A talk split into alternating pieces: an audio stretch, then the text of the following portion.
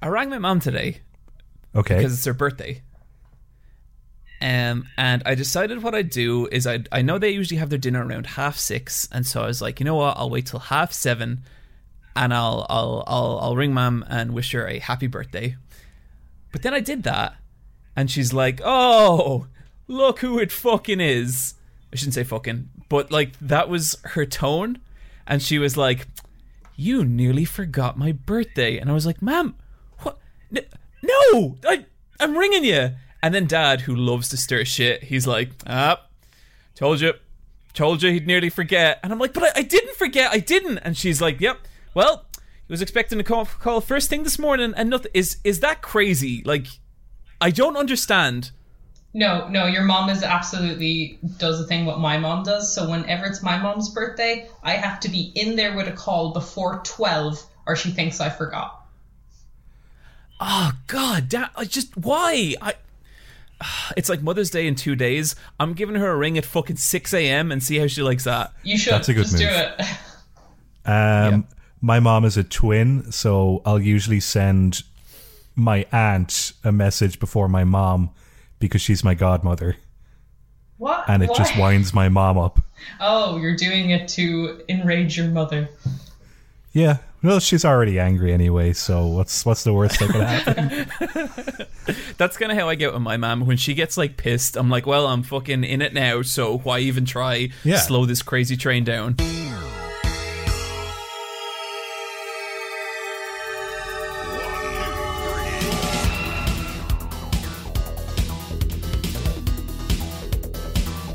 Welcome to the Let's Fight a Boss video game podcast, the world's strongest video game podcast. I am sitting here with two of the most quarantined people in all of Dublin. Although we say that, it's probably not. Re- to my left, barricaded behind several metal doors, it's Neve. Hi, everyone. To my right, no amount of yellow caution tape is enough. It's Brian. I maintain social distancing the entire time. And with you always, I am your host. I'm your I'm your host, John. Hey, John. Hey, Neve. Hi, Brian. Wow, I thought that'd be worse. Hi, worse. John. Um, I say to my, I say to my left and to my right, that's actually a lie because um, for the first time ever, we are recording this podcast over the internet, and it feels so fucking weird. Yeah, I'm I- I'm here where we usually record, surrounded by empty chairs. Yeah, um, the coronavirus is in full effect in Ireland. They don't recommend you go outside except for like non, what's it, non critical. Yeah, non non critical endeavors. Yeah. Um, I don't know about you guys, but like, I, I, when did this kind of sink in with what's happening? Ooh, um, I don't know, Monday? Monday this week. Yeah. Yeah, Um, for me, it was like maybe Friday evening, and then I didn't leave the house at all. till now. Yeah, until now, where I've no, I'm still at home. Um, I've been out twice just to get some milk. That's about it. Yeah. Um. Honestly, like it, like the the way things worked out for me was super weird because like it was announced like not like not a state of emergency, but like that's the declaration that we all have to stay indoors was like last Thursday, and that was weird because I had a wedding to go to Friday. I had to travel a couple of hours to get down to the south of Ireland to go to a wedding, and so they announced that, and it was like, oh well, I guess I, I guess the wedding's off. And then I get a message from my mom being like, "Wedding's still on. We're going." And I'm like, "Ah." Okay. Um, yeah. And so it was meant to be a wedding of 270 people. I think it ended up being maybe 50 people. Oh, who got cut? Um, I don't know, but I'm baffled I didn't. Like, I was kind of like, "Oh, that's sweet," but also like, for fuck's sake, you know. It's like either Um, you're they're her favorite people or they want to infect you. Yeah. Yeah, it's it's it's it's probably the second one, but like it was weird because like I was down in like Skibbereen. Brian, you know Skib. I do. I know Skib very well. Uh, Southwest And- Ireland. I forgot what a fucking backwater ass little village that was. At one point, I went out looking for a for somewhere I could buy a Switch game. Long story, don't want to talk about it. And there was one place I went into a computer store and I was like, "Do you guys sell Switches?" And you would think I asked for like like plutonium. They were like, "Oh, Switch game. She'll have to go to Cork City for that." And I was like, "Oh, okay." Oh yeah. Um, they used to sell them in like Xtra-vision and like video rental shops, but then they all closed down. Yeah, and so Xtra-vision's I think a lot of the backwater towns kind of got that was it. They've nothing. There's an Over Christmas, I was looking an- for a Switch, and I went to one of the bigger towns in Offaly, and I went into three shops, and some guy was just like, "What the hell is a Switch?" And I was like, "Oh, Oh god, that's so nuts. Um, it was bizarre. Like the hotel I was at was nearly completely empty. Um, I saw some people at breakfast the next morning, but other than that, like it was just, it was weird. Like you couldn't hear anything. It was just dead silence. Um, and then the wedding, like the wedding ended up being fun, but it was real, like you know, seeing cousins you haven't seen for like five years and being like, oh, oh, do, do we, oh, and then like you just end up like banging shoes. Yeah. Yeah, it was strange. Um, it's weird. I'm not sure I like this whole coronavirus thing. In all honesty, No, it doesn't seem the best. no, it, No. it doesn't." I was thinking maybe for next year. No, thank you. Yeah, No, it's definitely not the best start to a new decade. I know. Today, um, my Bungie Australian Fire um, T-shirt arrived. So Bungie Destiny did a T-shirt where all the proceeds went to the firefighters in Australia, and I ordered that at the end of January, where that was the big, oh no, the fucking world is on fire, Australia, and now it is the whole world, but it's with germs. Uh, that, and that's kind of the crazy thing about it. Like, I've never experienced anything where like everyone is so equally well, not equally affected because obviously like there's massive discrepancies in how much money people have. But I mean by like how geographically people are worrying about the exact same shit. Yeah, like You know? yeah, for Yeah. example, yeah, totally. Like Australia was just like, oh god, that's so horrible for everyone in Australia. But like now you hear New Yorkers, you hear Italians, you hear Germans, all talking about the same thing, you know, and the same social isolation and what to do. It's it's really strange to be very globally connected for a global pandemic. Yeah. And I think kind of especially for us in a way because a lot of the times when we're hearing a lot about a specific problem, it's usually like America centric. You know, like it'll be like some you know violence. It'll be um, you know forest fires, kind of a, a lot of different stuff like that. And there's always this layer of abstraction to it, but that layer's gone now because we're exper- like I can turn on to an American podcast recorded, you know, 3000 miles away and hear them worrying about the exact same stuff I'm worrying about and it's so strange. It's super is. strange and in its weirdest way, it's a tiny bit comforting to know that like like I get no comfort from like knowing that Tom Hanks is sick. Like what the fuck ever, he's a celebrity, he'll be fine. But the podcaster people, like you know, our peers in that situation, I'm like, oh god, is Abby Giant Bomb safe? Is she safe? Why why hasn't she been on in 3 weeks? What's what's is she okay? But then she was on today and it was fine. Yeah. She's just busy. She was on holidays, I think. yeah, yeah, she was. So you both work from home anyways. Uh, so you would be predominantly home for the most part. But and I I- I know for myself at the weekends I'd spend a lot of time indoors. But I think what's kind of getting to me is that we have no control over it anymore. Like we can't go out now, even if we wanted to, because we shouldn't. Mm-hmm. what I'm finding is like I really miss my friends like you two included, and it's odd because like I wouldn't have necessarily seen you. What are you fucking shaking your head at me? Just you two included. Thank you. Thanks for throwing us in well, there. like I, Obviously. Well, Hang I on. didn't- I, yeah, I'm, obviously. I'm, I'm putting on video. I'm putting on video just to look Thanks, at Brian. Yeah. Okay, so what's happening now is that Neve and Brian are so bad at emotional intimacy that whenever they hear genuine affection, they're like, "Oh!" Um, but no, like I, I, I genuinely do, and it's weird because like you know we could go two weeks without seeing each other easy, like that's pretty typical. Yeah. But I guess knowing that the option to hang out isn't really there, like there's a big difference between that and just not seeing each other because we have other plans. Yeah. you know what I mean Oh, totally. and and that kind of gets to me like i find like i find myself missing all my friends with this added layer of kind of social oppression on it and that's probably a terrible way of putting that but you know what i mean it really sinks in over a few days. Like, do you remember how at the beginning of the week we thought like, okay, we'll we'll uh, do our few days at home and then we'll, you know, because it's only the three see of you us. guys friday Yeah, see you guys Friday for recording because it's only three of us. But now it's just kind of like such a behavior that we need to kind of keep up now with the distancing and the isolation that it's just part of our routine, even if we don't like it. yeah it's strange. It's really really weird.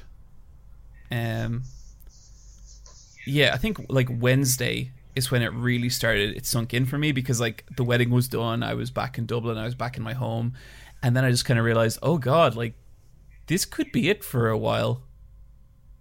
And oh, it's such a weird feeling. Um I think I think like you know we we really wanted to like record this podcast anyway because I think now is a time when people need to be entertained. God damn it! Yeah. Oh, totally. Um, I'm very, very happy for everyone that Doom and Animal Crossing came out today. I think it was what a lot of people needed.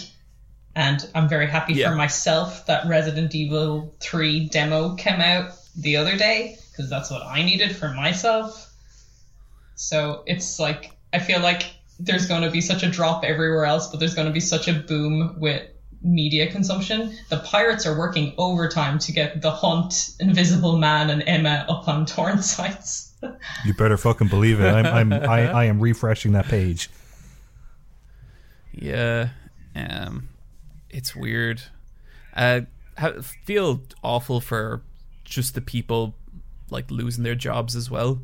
Uh, my cousin is a personal trainer, and he's like, my job is gone. It just it doesn't exist anymore, and I think that's fucking terrible. And you know, really sorry to anyone who's kind of having to you know listen to this podcast and having to deal with that right now.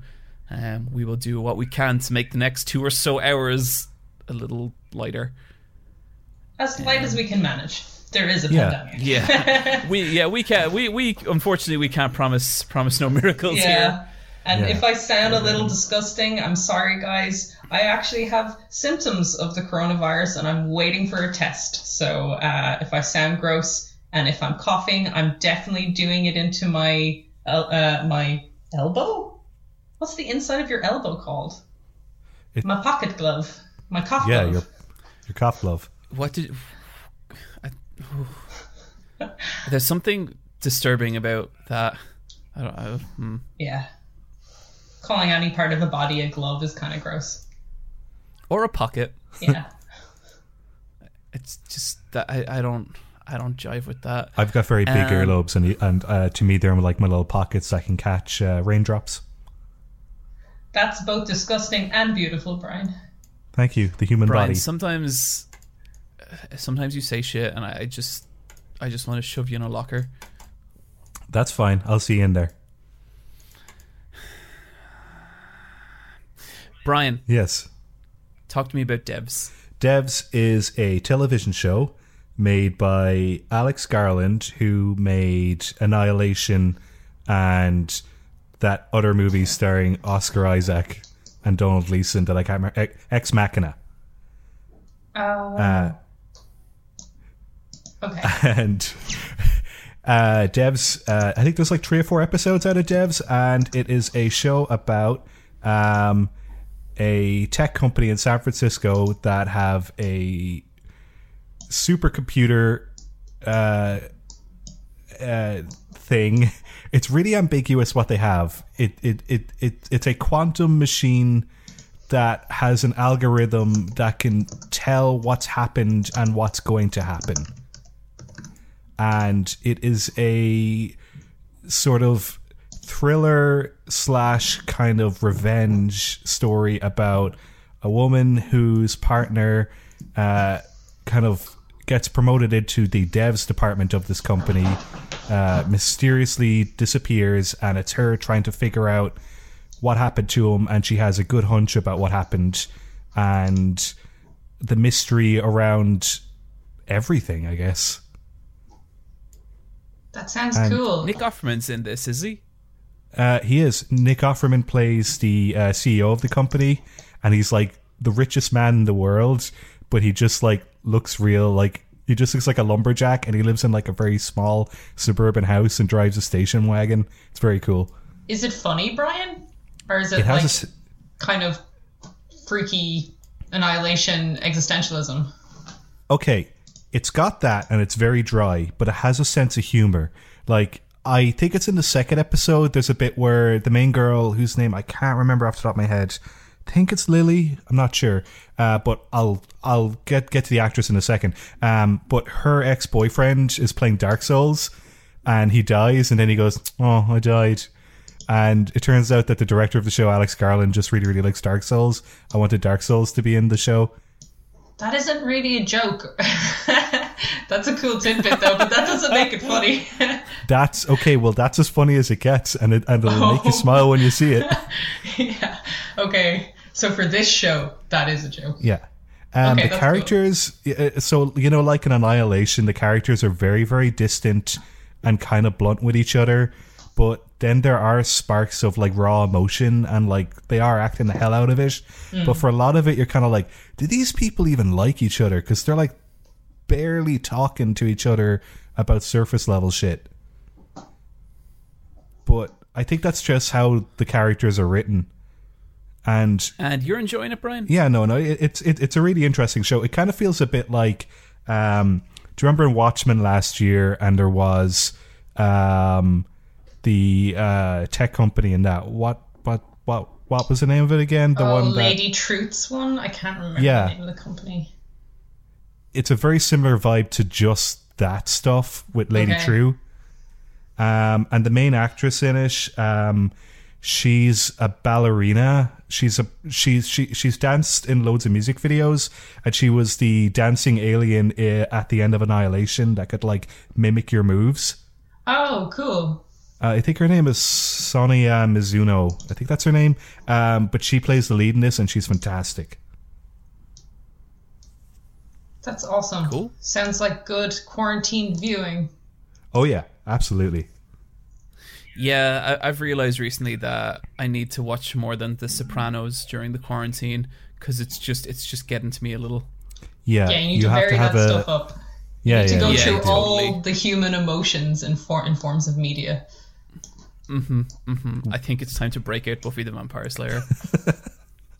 I bet it's just been a long time, and I need to know if it's still good. Look, there's a lot of great stuff in Buffy. Buffy's fantastic. Yeah. Okay, I'm I'm looking forward to getting back to it. Neve, you've been watching. I am not okay with this. Yeah, this is this was a surprise for, to me because it's like it's a Netflix original. It's from the producers who did uh, what am I thinking? Mm-mm-mm. Stranger Things. So it has that teen vibe, of that kind of teen nostalgia vibe, and I kind of don't like that stuff. And even if I did like it, I'm so done with it now. I'm kind of like I don't need to see any more of this kind of stuff. But I put it on, and I was completely blown away by how brilliant a show this is. Uh, Uh, first thing first, um, it's very easy to watch. It's seven episodes and they are 20 minutes to 30 minutes.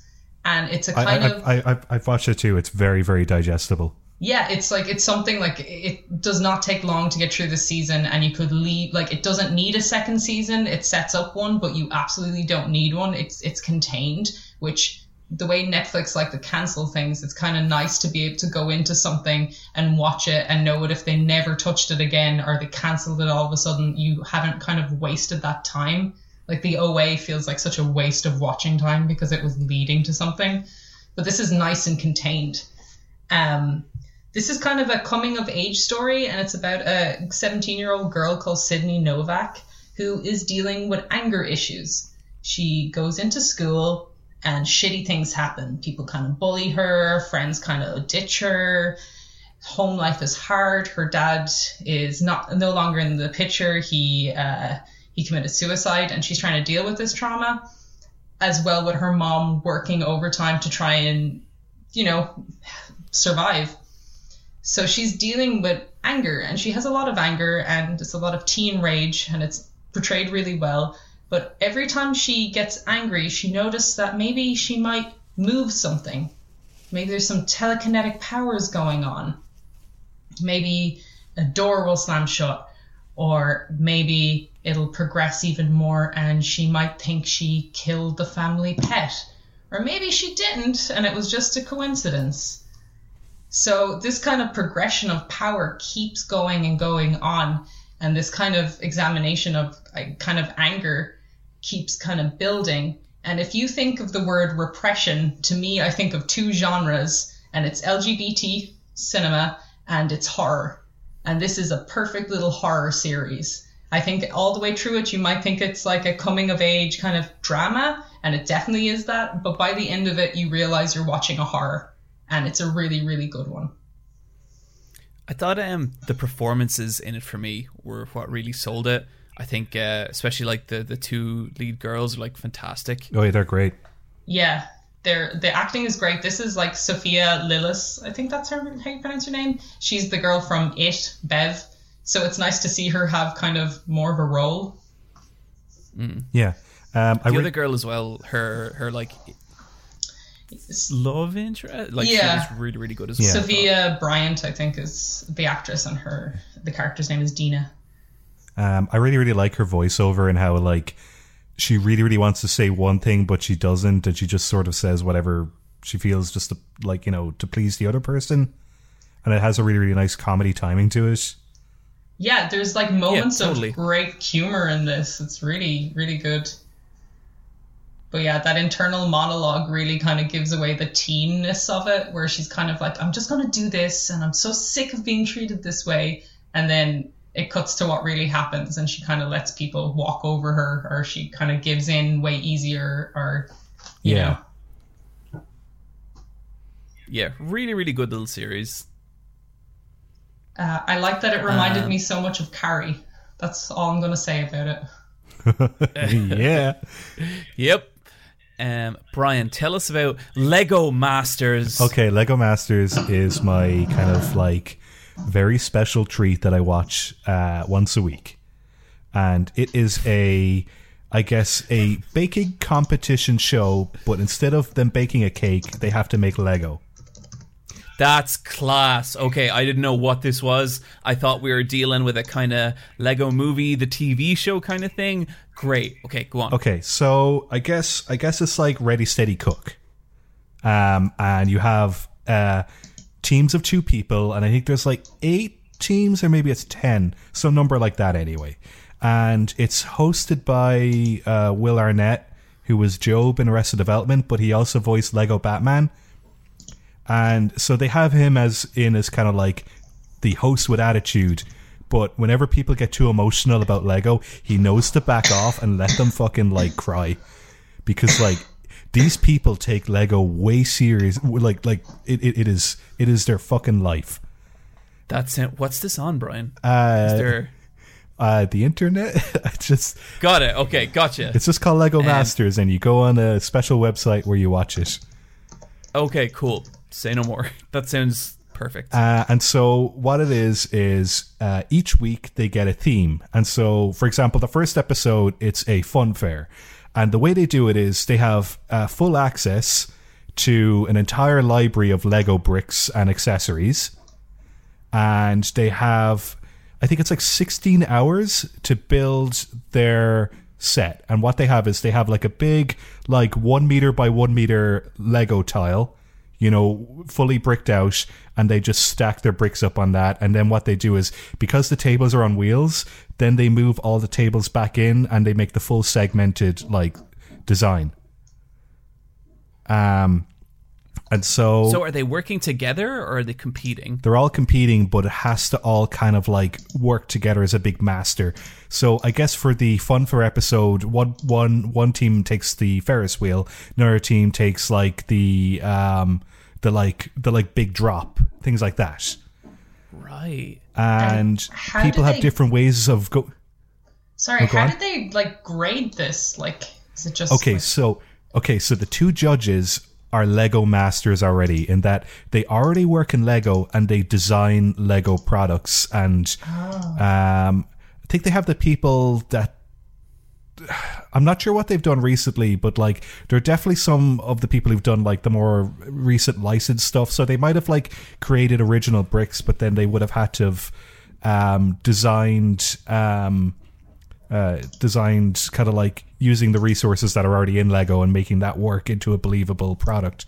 But they're very much against like don't ever make like a blank wall. You have to like texture it out hmm. so it looks more believable.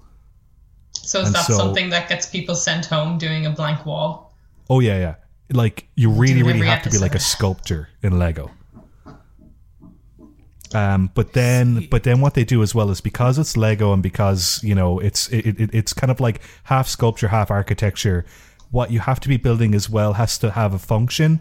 So for the fun fair episode, they all had to have a ride, but it had to work as a ride as well. So the Ferris wheel had to rotate and be able to rotate without anyone like like like you know touching it or cranking it so they had like lots of battery powered like uh gears and stuff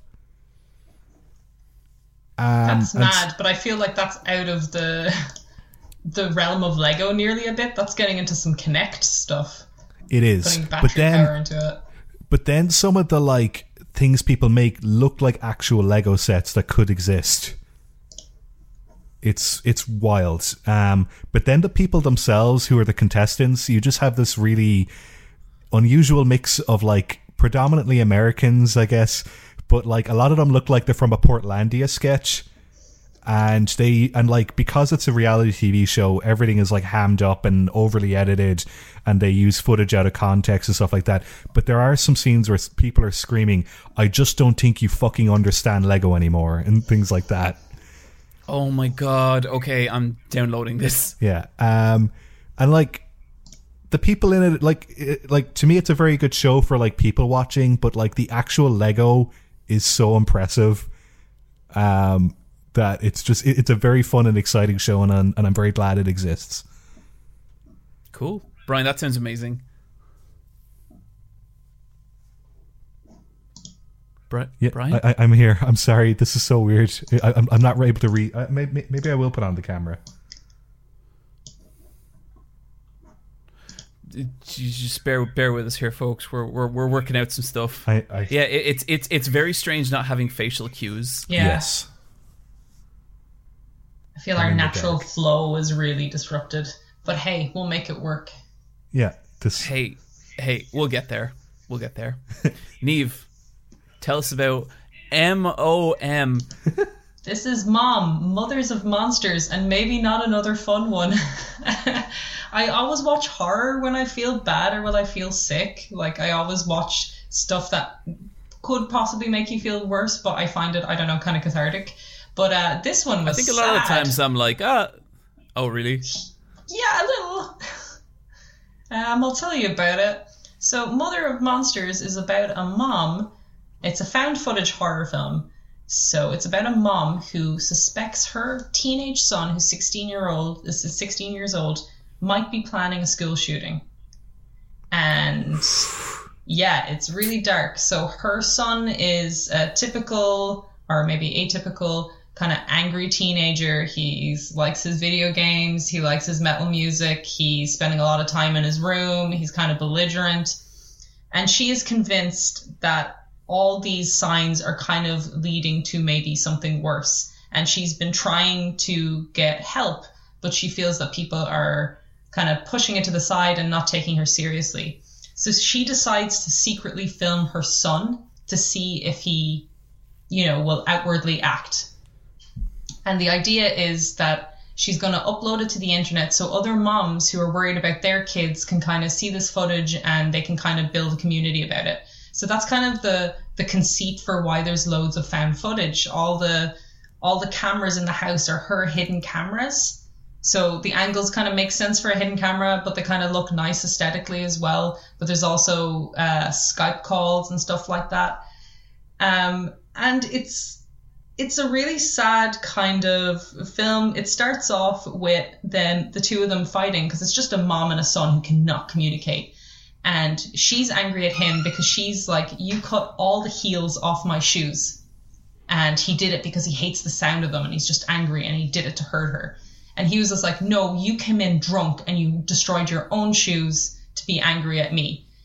And you never find out the truth of this but the two of them feel completely victimized from each other and they completely cannot communicate with each other and they just do things consistently throughout it to hurt each other and demean each other in a way that felt real but also heightened for the horror element of it but there was some really mean, mean bits where his mom obviously not so very tech savvy thinks she's on a skype call for him and he starts calling her an idiot who's like you're an idiot. This is a re- pre recorded thing. You can't see a little screen down in the corner. You're not talking to me. And then she starts to like cry a little and he goes, No, mom, no, mom, it, it, it's live. It's actually live.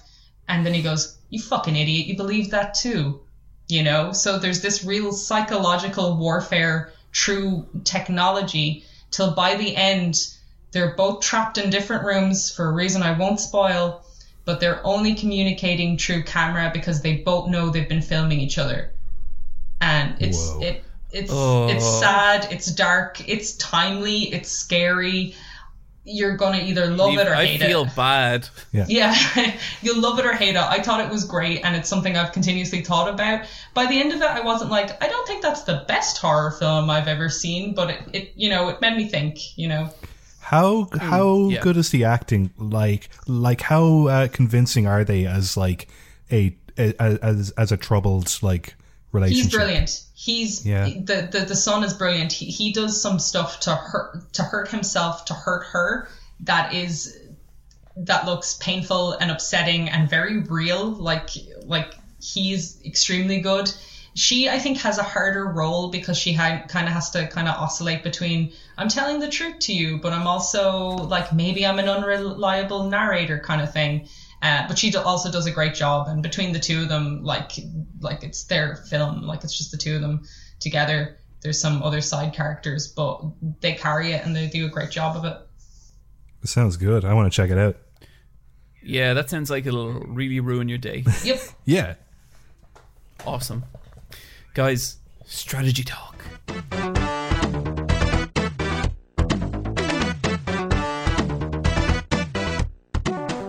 Okay. Guys, I played World of Horror. No, oh. You played this ages ago. Yeah.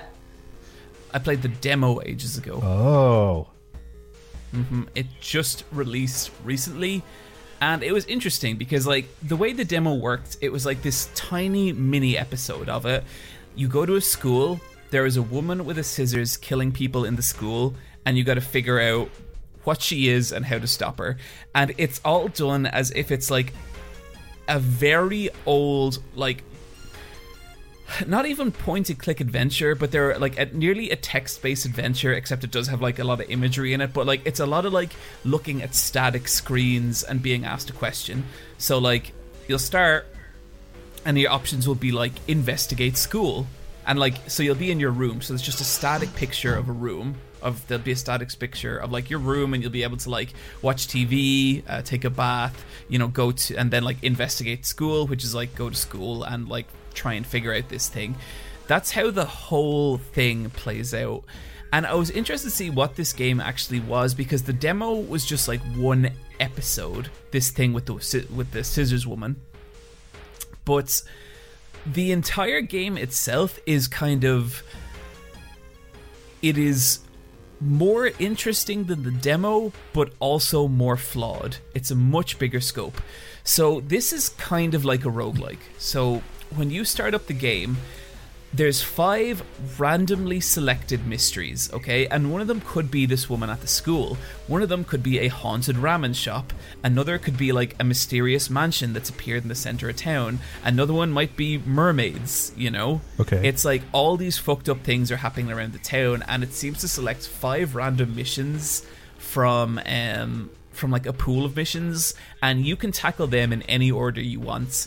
And i'd say the missions take anywhere between like 10 and 20 minutes to do and they're full of these like multiple choice things. So like say for the scissors woman one you know you might go investigate school and then that gives you an event where you meet a mysterious woman in the hallway. She wants you to follow she wants you to follow her into the biology classroom and then like if you do and then you can choose to do that. And if you do you might have to like do a charisma check or something in which case you'll convince her to be on your side or you might fail the charisma check or you could just avoid her altogether.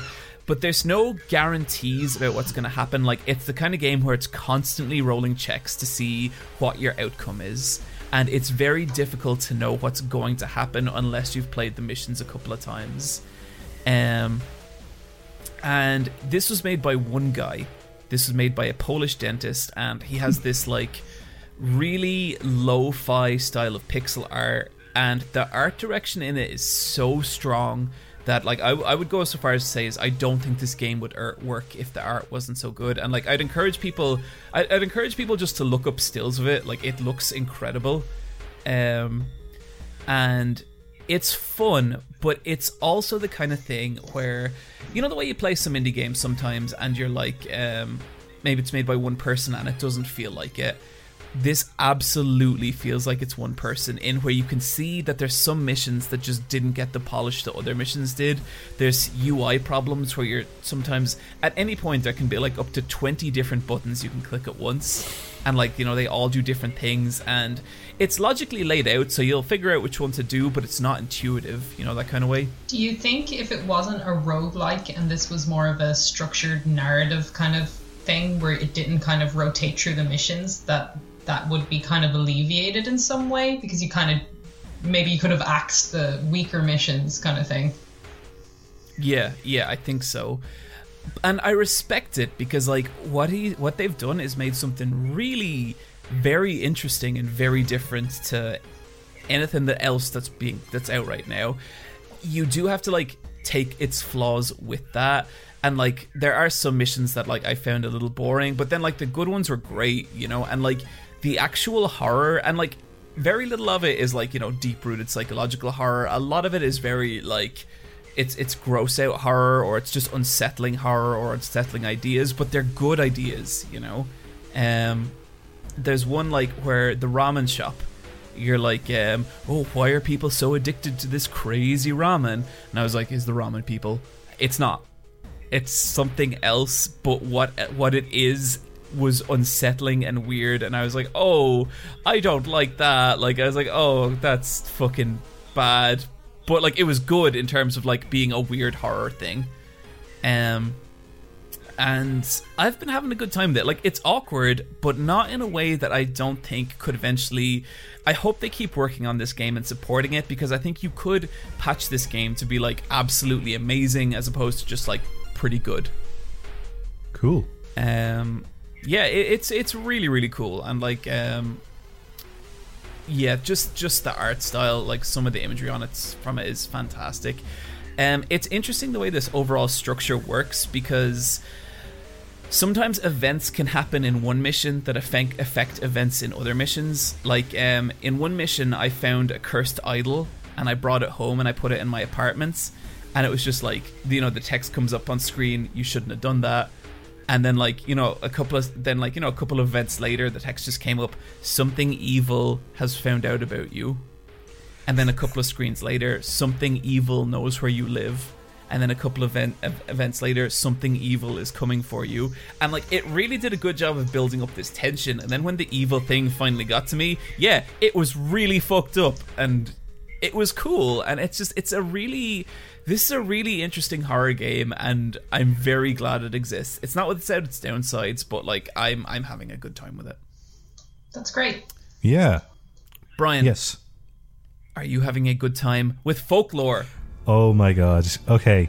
Um so because it's well, it's it's just gone past St. Patrick's Day, but uh I wanted this March to kind of look into some weird Irish bullshit.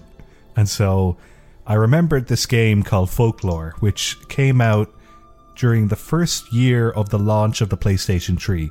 So this game came out mid 2007. So it's about 13 years old now, and um, it was kind of one of the launch window games for the PlayStation 3. One of the first kind of JRPGs, I guess. But it's not really an RPG, like a full RPG. But I guess it would have been like a game that they would have pushed at the beginning of the console's life cycle. And um, It sure looks like it it. sure looks like it. So it looks like a very nice PlayStation 2 game. And um, the first year or two of the PlayStation 3, they had the Sixaxis motion controller.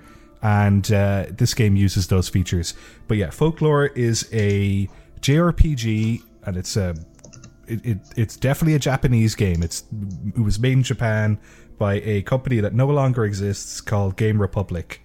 And, Oh, did they make something after this, or was this their last game? Um, okay, so they made Folklore in 2007, and they made uh, Dragon Ball Origins, Catan. Uh, Oh. They made a bunch of. I, I think they helped out at a bunch of Dragon Ball games for the Nintendo DS. And they made Clash Okay. of the Titans. I was just kind of sad that the idea that like the Irish-made Japanese game is the one that sunk them, but uh, it wasn't that. No, um, they made the Genji games. They made Genji Dawn of the Samurai and Genji Days of the Blade. If anybody knows what those are. Brian, do you remember I told you about Dominic Wheel? Uh, He was the strange man I made films for for a time. yes. He used to love Genji. Of course he did. Yep. Because of what happened in that flat. Yep. Oh dear. Okay, sorry.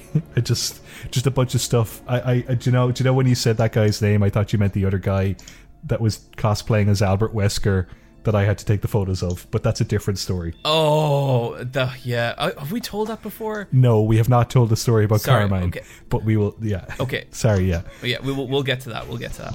Sorry, Neve. It's okay. Tell She, she's she's doing her. okay, uh, folklore is it's a J- it, it, it I, I guess it's a light JRPG uh, in which you play as two different protagonists. Um, uh, throughout, each chapter, I've gone with the female protagonist, whose name I think is Aileen. Eileen.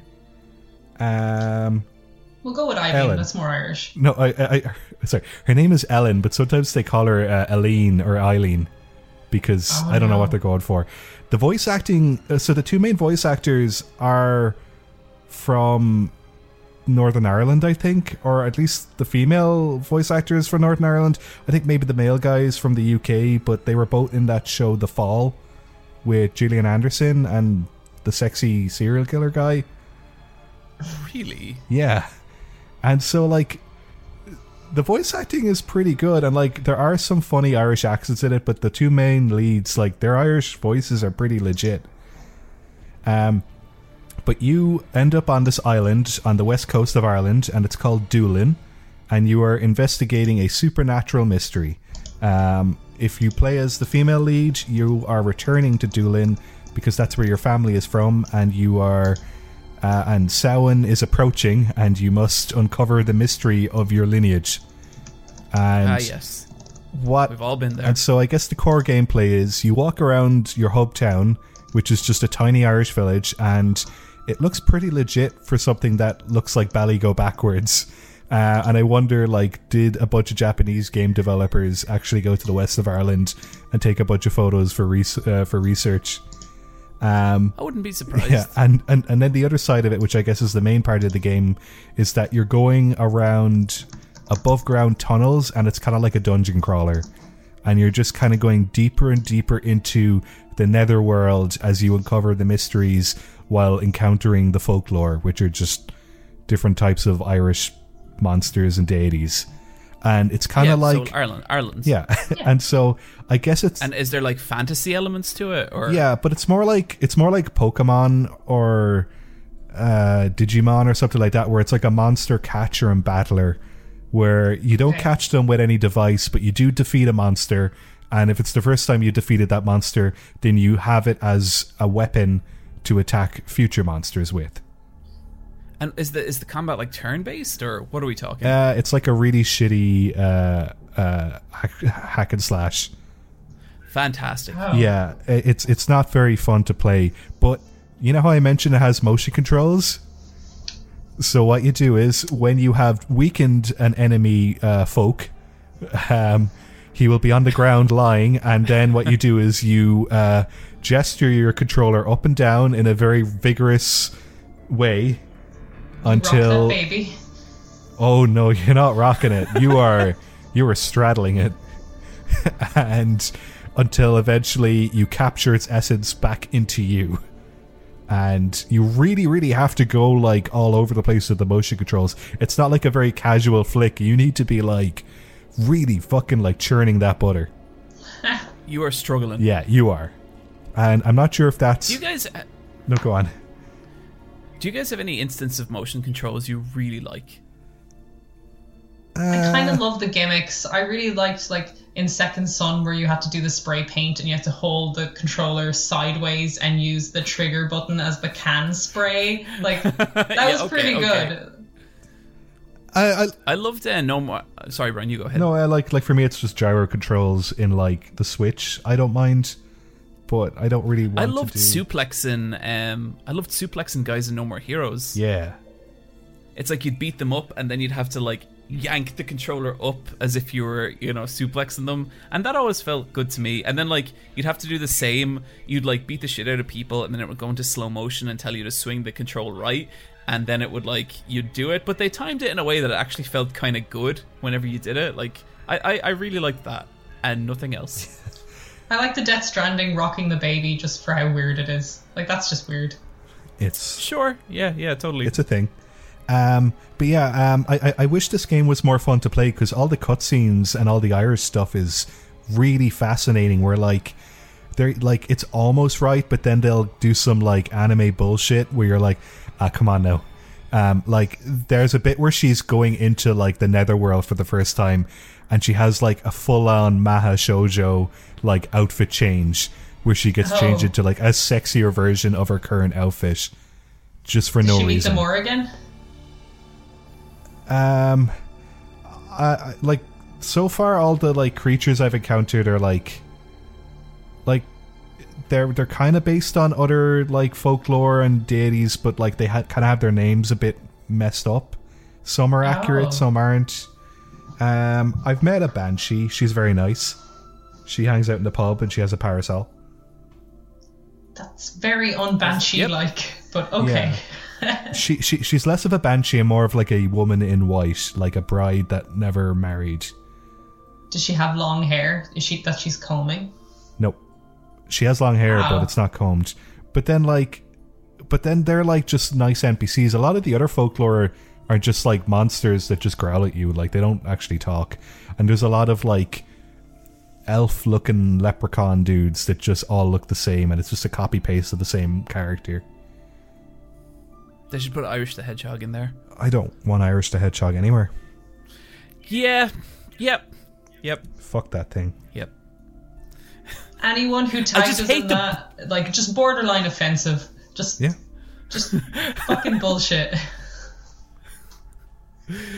Oh, I hate the buckles on its little fuck. Uh, the fucking. Sh- mm. Me and Brian have already been very angry about this, but it's not a four-leaf clover; it's a shamrock. They have three leaves. It's a different fucking leaf. it's a different plant. We like good Catholic. We like good Catholic fucking plants I here. really, I really want to take Irish hedgehog, Irish the hedgehog out the back and hit it over the fucking face with a shillelagh. Like fuck that thing. Oh, and it's a fucking obnoxious voice. So folklore is good, is it, Brian? uh, I wish it was better. I'll keep playing it, but it's a slog. But it, it, it's not a very long game. Like it's less than twenty hours, which is pretty short for a JRPG. it's Do you think you'll beat it? I want to. I don't know if I will, but I'd really like to. Neve, yes, Resident Evil 3 demo came out. yes, and I've been playing it. I finished it multiple times. Same. and I'm having a great time. Um, this is cool. It's kind of the demo that we've kind of seen previewed a bit, like a good bit, where you get to see Jill's uh, new kind of tricks that she can do that Leon and Claire couldn't do in uh, Resident Evil 2 remake. So Jill has a a quick dodge, which is just mwah, perfect. So Love good. it you really need that to get get away from zombies this time because oh boy, there's a lot coming at you. So if you don't have that dodge, you would be in a lot of trouble. Uh, with that dodge, you can get a perfect dodge where if you time it just in the right way, it'll have a little bit of slow mo where you can use your gun to get a slow mo headshot, which is always nice. Um, this game looks great. It kind of looks amazing. It's it's it's it's a small little map that you're given to explore in this demo of Raccoon City. So a lot of places are kind of closed off, but the lighting is fantastic. This is set before and after the events of Resident Evil 2. So this is before it's a full like outbreak. So people are still running around. There's survivors everywhere. It's just you're full on panic mode. And things are still working like there's still electricity there's neon lights in shops everywhere. The, no, the shops haven't been fully like looted or destroyed. Like there's there's stuff around and there's people around and they're doing a really great job at communicating that just through the set dressing and the lighting. It really feels like a world. Like you go you start off in a subway and there's just posters for stuff everywhere. There's a little kiosk. It just feels like people have just suddenly got up and are leaving um, how how what do you make of it, Brian? Uh, I was really, really impressed. Um, I, I, I, I started up the first time and Rebecca was watching me play it, and she was like, "Wow!"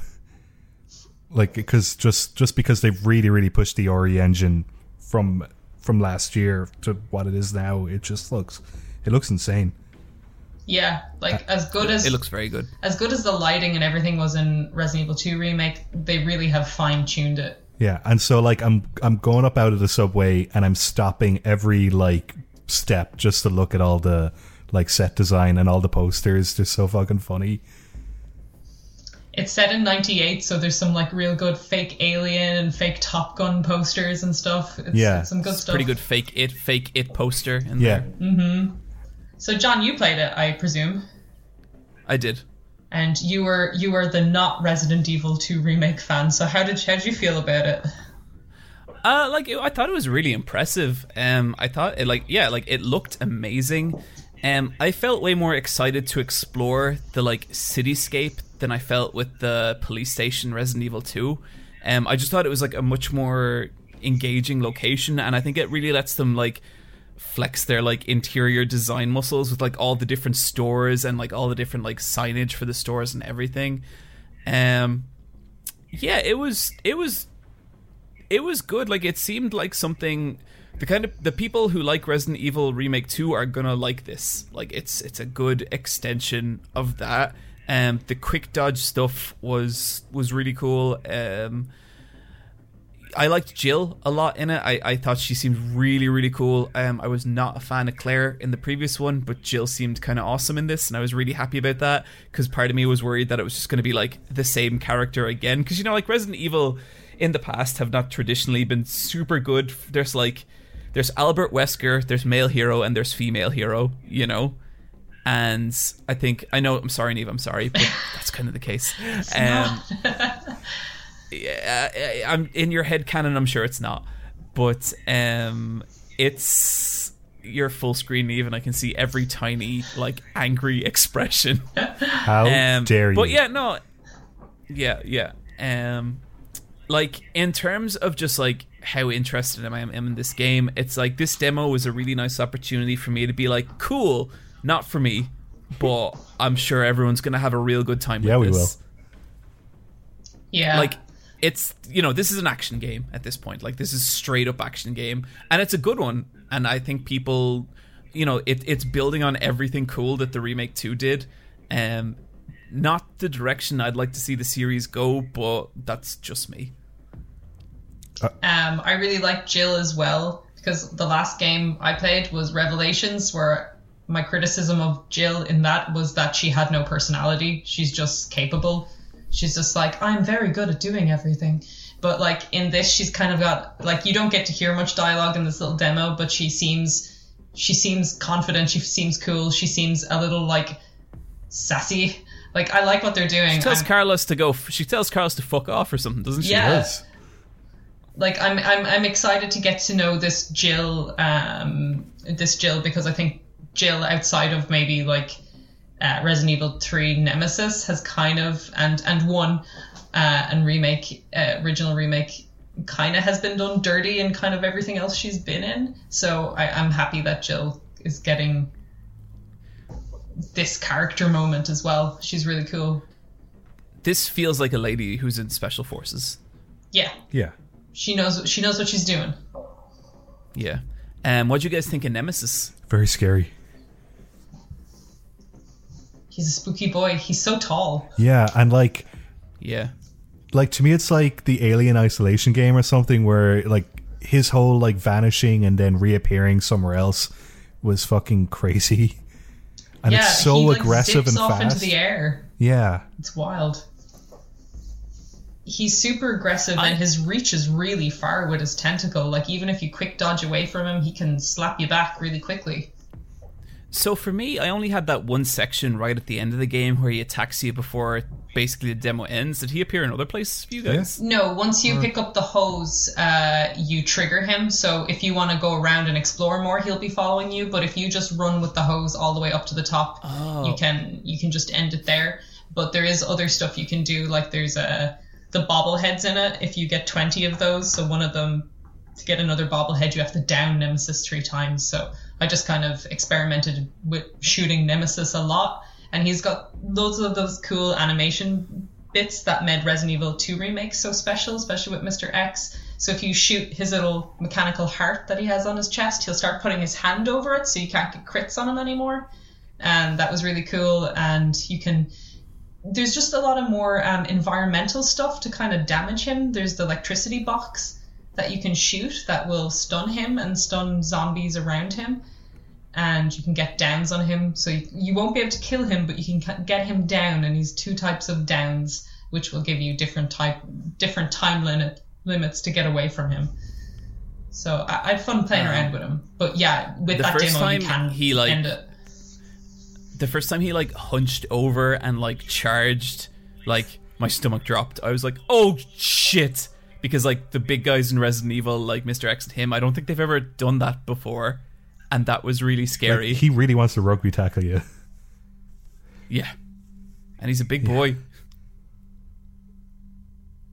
But um and you you you, you enjoyed it Yeah, no, I did. Um, my only worry with Nemesis is that like he'll get annoying, um, or like you'll really, really want to get from A to B, and it, he'll become frustrating. So I hope that there's enough variety with him that it doesn't feel like it's a copy paste the entire time you see him, or that he has enough kind of detail. Did you find that with Did you find that with Mr. X? Um,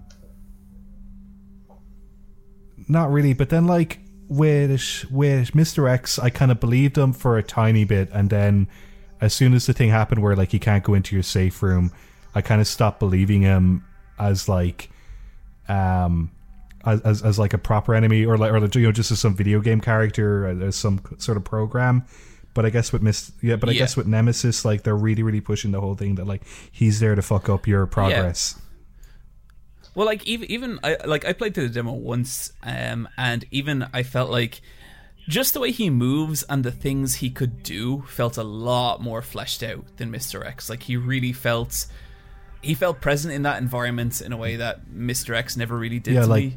And I thought like that like was to really me cool. it felt like it was someone else playing as him online like just ruining your game yeah, no, that, that's a good way of thinking about it. because it didn't feel like it was programmed um, Yeah. Yeah. Like with Brian, with you're kind of worried that it would get annoying. I think they've uh, put in some stuff to make that to mitigate that. If you get a grenade, a grenade is an instant down for him, and it's a really long down. I think it's nearly a full minute where Okay. you can get away from him.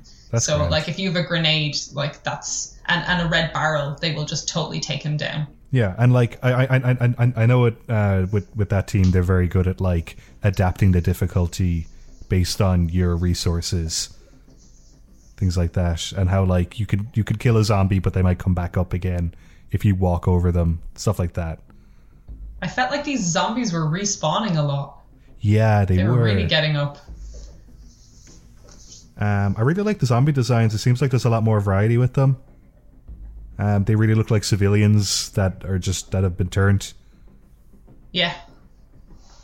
I'm I'm excited for this game. It's coming out in mm, just under two weeks, third of April. And- Whoa, God, I didn't know we were so Yeah. close. Yeah, and I'm really excited to check out Resident Evil Resistance as well, where you will get to play as a Mr. X type character, and that's exciting. Yeah, no, that should be fun. Interesting times for Resident Evil. Um, Brian, Yes. Tell us about Umihara Kawase Fresh. Okay, Umihara Kawase is a puzzle platformer series that uh, really only exists in Japan, but in more recent years they've started localizing it uh, in the West. This is the Switch uh, iteration of the franchise, and it's pretty cute. Um, I've always wanted to play these games because I always see the main character, uh, Uehara, in like novelty fighting games. She's in Blade Strangers and a few other bits and pieces like that. And I like platformers where you have a bad jump, but instead you have a cool item that allows you to get up and down and left and right, things like that. And so this is kind of like a puzzle platformer, um, and you just play as a girl with a fishing rod, and you are in a town with animals in it, and it has a lot of verticality, and you are scaling the town, trying to find ingredients for the different villagers to make food. And it's all Sounds super cute. it's super cute, and it's all like Gone. yeah, um, and it's Oh man, yeah. it, it, it honestly, yeah. Um, and it's all mission based, and it has really, really, really nice visuals. It's kind of got this like low poly 3D design to it, but then all the cutscenes have this like really nice, flat, simple vector art. And so, like the e- like like in terms of presentation, it's great.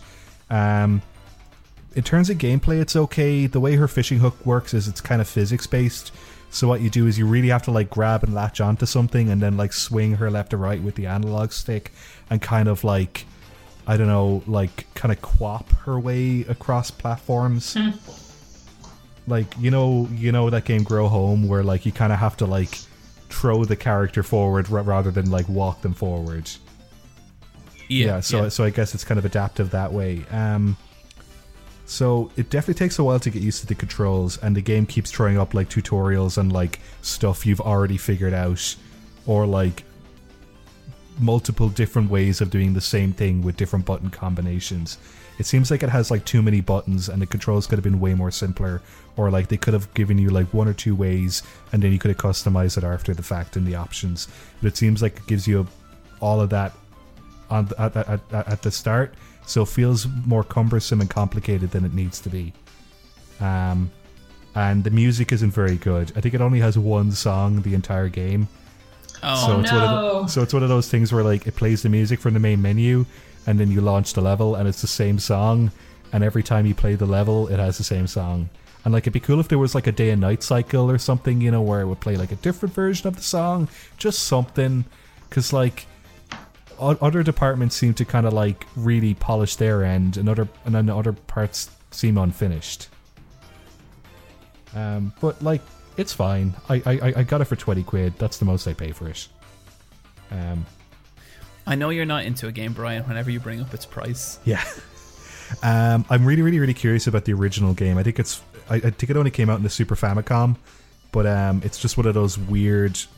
Like it, it looks really, really 90s if you look at any of the visuals. Like there's lots of wait, this was a this was a Super Famicom game, like this Yes. series. and I never knew that. That's insane. she's always kind of had more or less the same design. They've kind of like chibied her up in the more recent iterations, but she did look like more like a traditional anime girl before with short hair and the black hoodie uh, and the pink sneakers. Right. Um, but like there, there's always been these enemies where it's like a carp with like human legs, just like patrolling left and right. Yeah. And like it kind of looks like a bit like Seaman, you know, that Dreamcast game. Like it's got that weird '90s kind of like unfinished, like texture aesthetic to it Yeah, yeah. um, which is kind of neat in 2020. I look forward to playing as her in Blade Strangers. yeah. Oh, she, Whenever that game goes on Blade sale. Strangers is fantastic. I want to play it when it goes on sale too. I played in the arcades in Japan and I loved it. Seems cool. Um, guys, I played Dark Darksiders three. Whoa. This is uh, THQ's yeah. game, isn't it? I yeah, I think so. THQ Nordic maybe. um, I'm con- the the the lineage of Dark Darksiders is is confusing. Um, but this is one of those games. I read a lot about it. Um, and I kind of just became interested, like with the general response, because the initial response was very muted, and then I felt like you had a backlash of people saying, "No, this game's actually really good," and I wanted to see what the deal was. I've never played a Dark Darksiders game.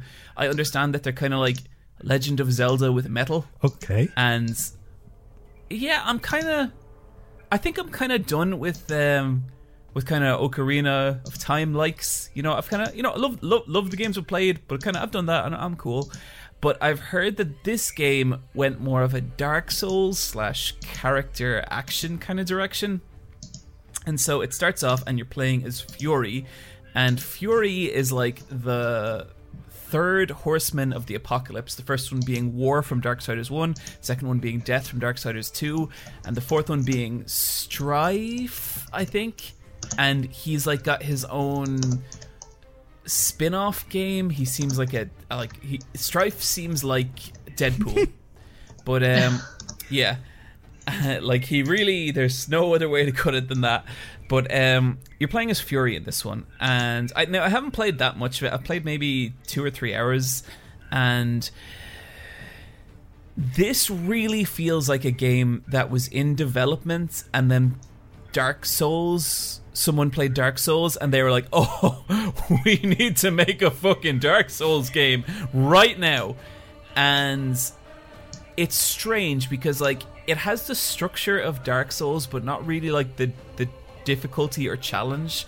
The combat so far has been very very simple. There's like one attack button and you can vary up your combos by like not even by hitting like heavy. There's no heavy button yet or there's no like there there's like the main action and then a secondary attack but the main way you vary up your combos is by like hitting like square square pause for a second and then square. That's how you do a slightly better combo than just your average hit.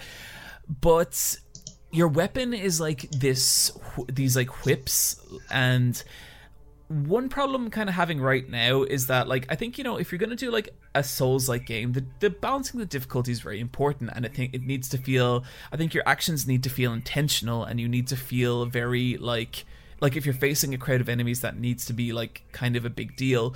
But in this, your attacks hit so wide that if you're fighting four enemies, if you make an attack, you're gonna hit all of them, and the second attack's gonna hit all of them, and then you're gonna juggle all of them. So it's this weird mashup between like kind of more hack and slashy games and Souls like, and I'm not sure it particularly works. Um, the combat never really feels very satisfying. Like whenever you see an enemy, there's much more a feeling of like time to clean up this mess as opposed to time to defeat this enemy. Do you know what I mean? Yeah. Um, but that said, there is stuff I am kind of enjoying about it. Like, um, the whole premise of the game is that the fucking old gods or whatever they are, I don't know. They call Fury and they're like, "Oh, shit's getting really bad, and we need you to go kill the seven deadly sins." And so each of the bosses seven deadly sin, and that's like, "Yep, cool." You know, kind of like you, you've everyone's played a game like that, I'm sure but they pair you up with this like assistant, kind of like a Navi from Ocarina of Time, but she's a watcher, and she's this like weird, nearly kind of. I'm gonna say gimp, but imagine like a really cool gimp. Okay. Do you mean a gimp, like a sex gimp? As in like I can't tell if she's like in a leather costume or she's just that's just what she looks like. Okay. Oh. So she's in a cat suit? Not really. um cuz she um, imagine like a gimp dressed up as a wizard. Is she A girl does gimp. does she look like she's in a dominating like does she like what's happened? if you went down to the if you went down to like the local S&M club and it was Dungeons and Dragons night, this woman wouldn't look out of place. Oh, I'm looking at a picture of her. Okay, I kind of okay. Am I doing this design, design a disservice? No, you're yeah. The, I'm seeing the gimp thing. She does have a chain on her, and she does have a kind of fully black. Like it looks like she could be wearing latex, or it looks like her body is just completely alien, and she has a like, just kind of. She looks like a Yeah, she's part she's part weird ethereal creature. yeah. She doesn't look human, but is human shaped. Yeah.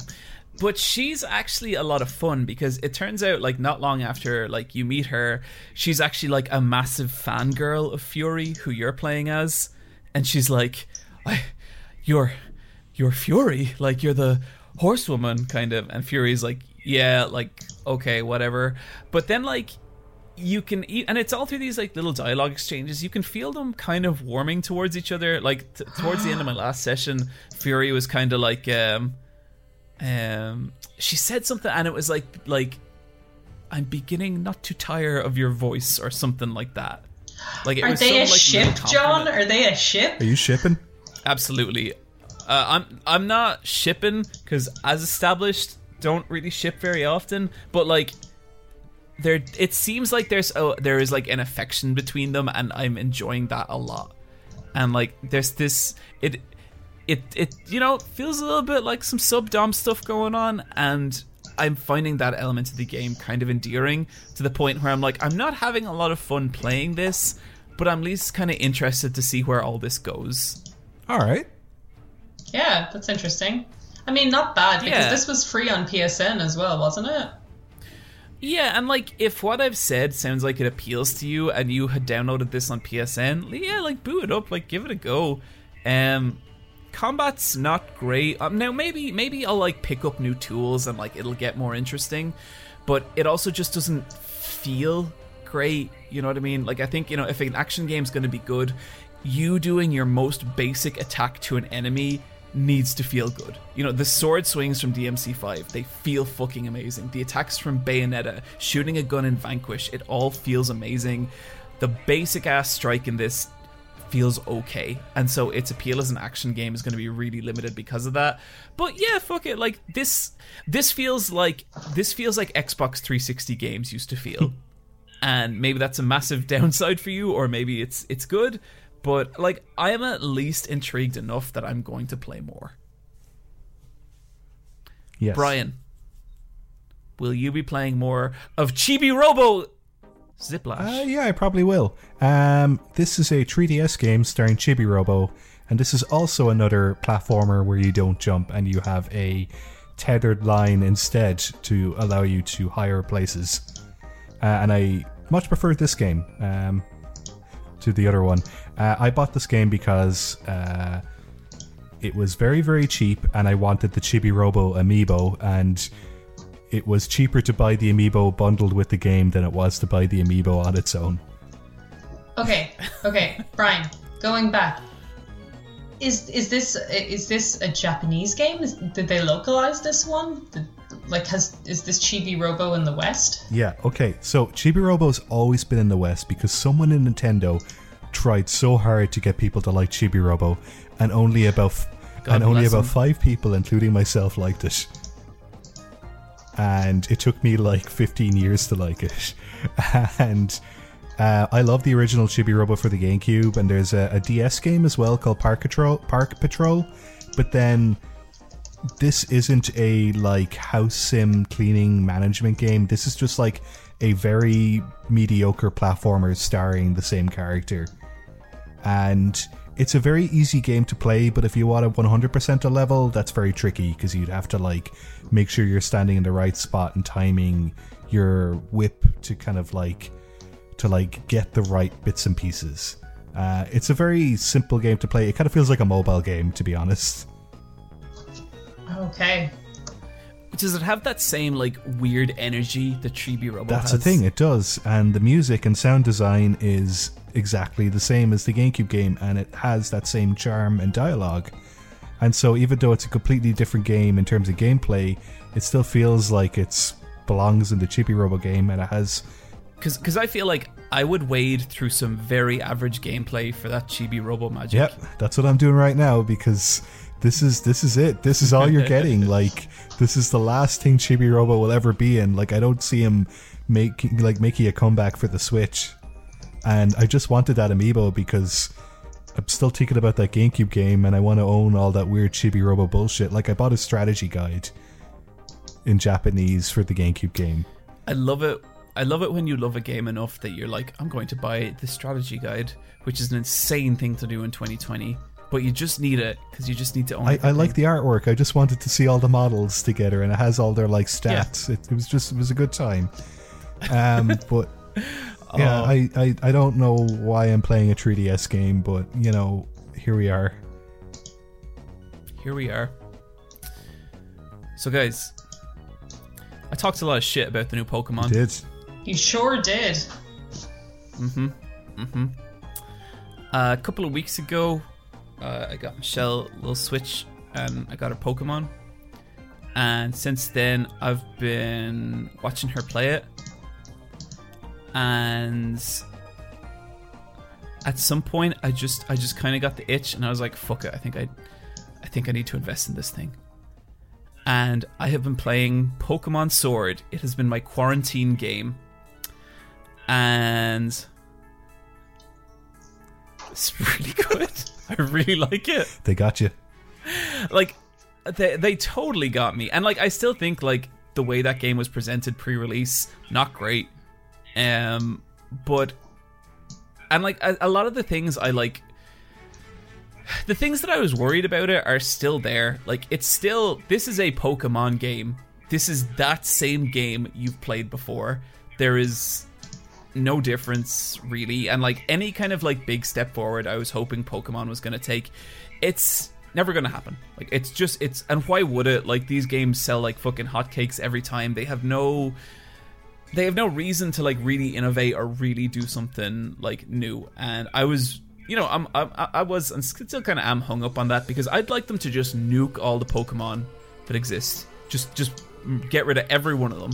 Let's start again. Let's make 60 Pokemon. Let's make them the best, fucking, most interesting, weird Pokemon ever. Let's give them all these super strange battle mechanics. Let's just go insane. Let's make some mistakes. Well, I mean, they They're kind of tried. They kind of tried to leave out the old Pokemon, and you were on. You were one of the people who was like, "Dexit, they should put them all in." I fucking was not. You totally no, were. Neve.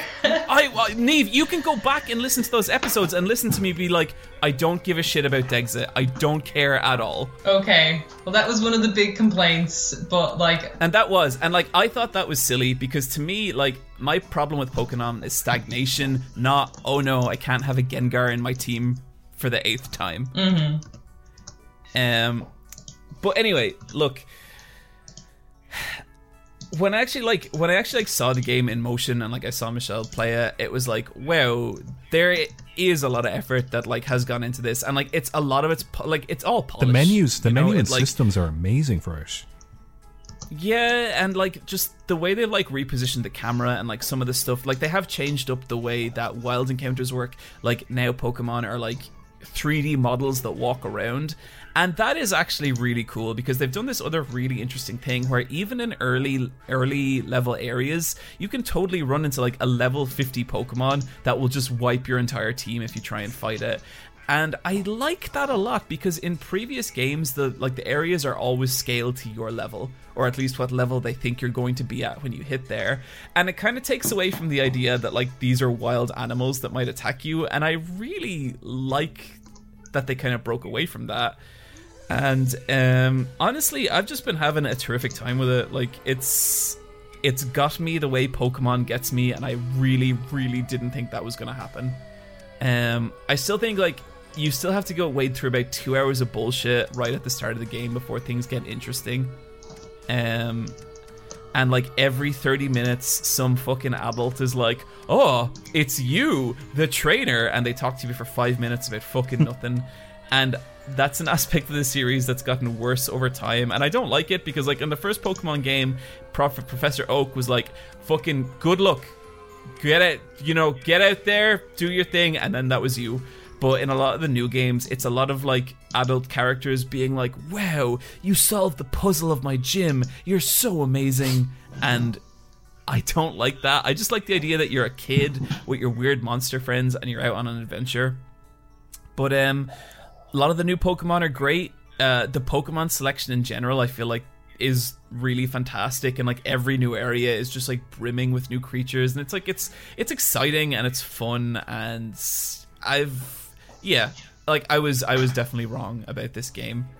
Um and it feels good to be wrong in this case because it's like it's just a really polished adventure and it's just so easy to play and I it is the perfect quarantine game. And with that, let's say we move into some quick time events.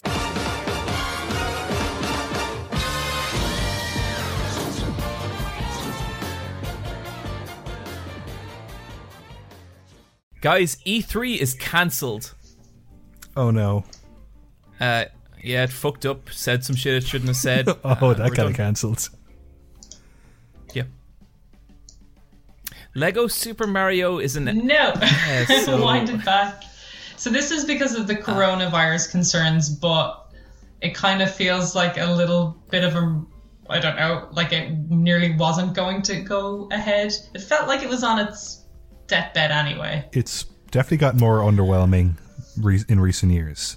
I, I think it definitely would have gone ahead, like for sure. Yeah. Next year, oh, I don't know, but this, yeah, it's like despite everything, it's insane to me that it's cancelled. Like I can hardly believe it, even though like it should be. But like two weeks ago, even, I don't think we could have. I couldn't have really imagined that it would have. You know? Yeah. Mm.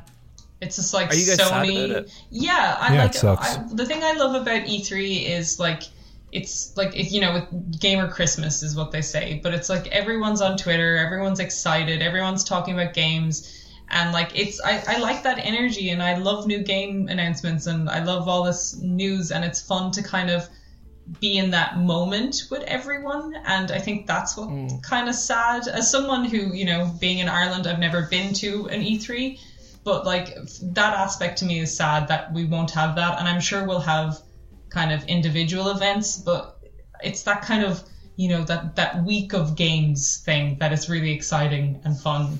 Yeah, and it sucked because like we were talking about like live streaming some of the some of the announcements and stuff, and that would have been fun. Yeah, I really like yeah. uh, show floors, demos, and stuff like that. Like I always like when a game company does like a cool set or there's a game everybody's excited about and there's a massive queue for it and there's always that footage of the big massive queue i, I like that kind of stuff yeah but yeah it, it's just going to be all streamed keynotes at this point if, if they are going to do something in june but it won't would like it won't be called e3 it'll just be called like you know Soul company special events kind of things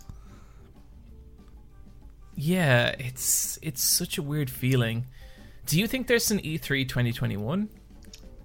I think E3 would do a good job of rebranding completely. Like maybe leave them leave it for a year or two yeah. and just like maybe even change the name. I don't know because I think that this event is needed. Like I think you know it's very easy for Sony and EA to do a live stream and tell us this news, but for smaller publishers and smaller people, it's it's harder to get that message out maybe. So I think there's always going to be a need for it, and you know, people want to go to these things as well. But I don't know, E3 itself, maybe just with even all the punditry about like, does it matter and all that questions. I think there's been, I don't know, there's just kind of been a shadow thrown over it that makes me think that maybe some people just want to pull away from E3 itself and not, you know, just a cool video game con for both professionals and fans. Yeah, yeah. It's it's such a weird thing because it's it's not the first time E3 didn't happen. I think. Wasn't there a year where no, maybe that was when it was at a different location. It, it, it used to be called Space World, didn't it? God, maybe I'm getting this wrong. Rebrand, go back to Space World. Space World Go is again. such a good name. Mm-hmm. That could be anything. But yeah, it's interesting times, and like you know, it, like the, there is like the argument that it's this is speeding up the inevitable because there's a lot of people who think that E3 doesn't really have a future in streaming. That like people just game developers aren't going to pay millions of dollars for like a booth or like a you know big stage show or anything like that. And I get that. Well, like bef- bef- before before it was cancelled, there was a lot of pullouts from like um, the big game companies. This this is like a month or two ago, and that it was going to be focused on uh, kind of like uh, streamers and influencers, and you know, people like like people that consumers would watch that aren't in the game industry, but that are hype people, I guess. Yeah. You're, you're ninjas of the world. the flossers. Yeah. And now it's now how now who's gonna lead us to, to do a massive choreographed floss? Not me. Neve, I asked you a question. Uh, not me. Uh, Okay. Would a Super Eyepatch Wolf step up and do a little bit of flossing? Yeah. Pro gamer. I you know I've always I, I'm always thinking about how to leverage the brand. You know you know I'm always saying that to you guys. Yeah. And I've been thinking for a while if I can get into Fortnite, but not like playing the game, but just like the culture around Fortnite. Yeah, just be a phony Like, Fortnite um, dude. Launch Yeah, one like, of your what a- videos in Fortnite. Like they can That's tell. it, you know that kind of stuff. yeah, they can tell half like, the Star um, Wars story in it, so you may as well just. Hmm. Next YouTube video is 100% Fortnite exclusive, and it's about the dark underbelly of a cult. John, how about John? Yeah. How about your next video is called Fortnite unboxing, and there is neither Fortnite nor unboxing in it. Like, that sounds so good. And like what I could do is I could just I could do a Fortnite stream, but the stream is me pulling up pulling up the patch notes for Fortnite and being like, "What is this bullshit? Let, let me if if this is the changes they're going to make, I'm not even I'm just not even touching it for the foreseeable future." And I just keep this going and going and going and I never play Fortnite. And then I floss. That'd be great. Um, have you guys ever dabbed? I I, I, I, I I think we had this conversation before, and Neve, Neve, Neve's very good at dabbing. I've not dabbed once, excuse you. I've seen. Neve, there's literal photo evidence of you dabbing with two cartons Yeah. of milk, and it was taken in 2019. That was the milk salute. Oh, not a dab. The, no. the milk salute. All milk girls do it to each other. Uh, Whoa, whoa.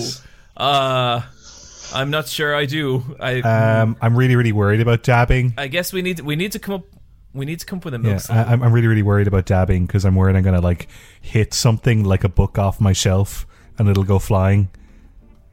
Because like, I feel like I'm. Yeah, because because that will definitely happen. You need to keep a safe, safe distance from everything. Because cause you know how when you like do one of those like flosses or dabs, you're like moving your hands, but you're not looking at where your hands are, and you're supposed to like trust them. no, it's an inherent part of the yeah, dab. and like I, I I- I would not trust my hands if I did not see them at all times. Someone holds a gun to your head and they're like, you have to floss a dab. What should you do? Dab. Flossing is hard. Dabbing is really easy. I'd probably try and dab and hope that I survive. But like may, may, maybe I'll dab and hit the gunman and I'll get out of there. yeah. I got I've got bad news, guys. The gunman was ninja, and he's like, wrong move, motherfuckers. Blam. Well, maybe this will finally get him cancelled. oh, that guy's so ah, lame. Oh, life. We can get him to do Yeah, the milk sucks. salute and tell him, and then tell him it was a white power thing. Fuck's sake. the milk salute is not a white No, the uh, mil- milk is for everyone. Neve, you you invented so you you invent, invented something so pure, and now it's ruined. Oh, but I was just thinking about it. The only like if if I heard the word milk salute, I was just like, I bet that's racist somehow. To me, it's religious. It's like oh, we only drink milk in this house because the Lord. Jesus, notorious milk Yeah. guzzler. They're like, so you've no wine? No, there's no wine in the Bible, only milk. It's like I don't know. I think there was no. There's only milk in the Bible. now we're getting into it. Oh, I love I love this character, Milk Priest. it's the body of Christ. Drink it up. The Milky Ways are on me. Here are his bones. Oh, so yeah, E3 is cancelled. But milk, there's milk aplenty full for everyone. Yeah. Uh, milk, milk salute. Nee, Nee, what's the milk salute look like? It is just a dab. You just have to be holding two cartons of milk while doing it. Yeah, and not little cartons, like big, like two liter. That's Yeah, big Neef boys. Yeah. Yeah. Do we have that photo? We should tweet out that photo. No.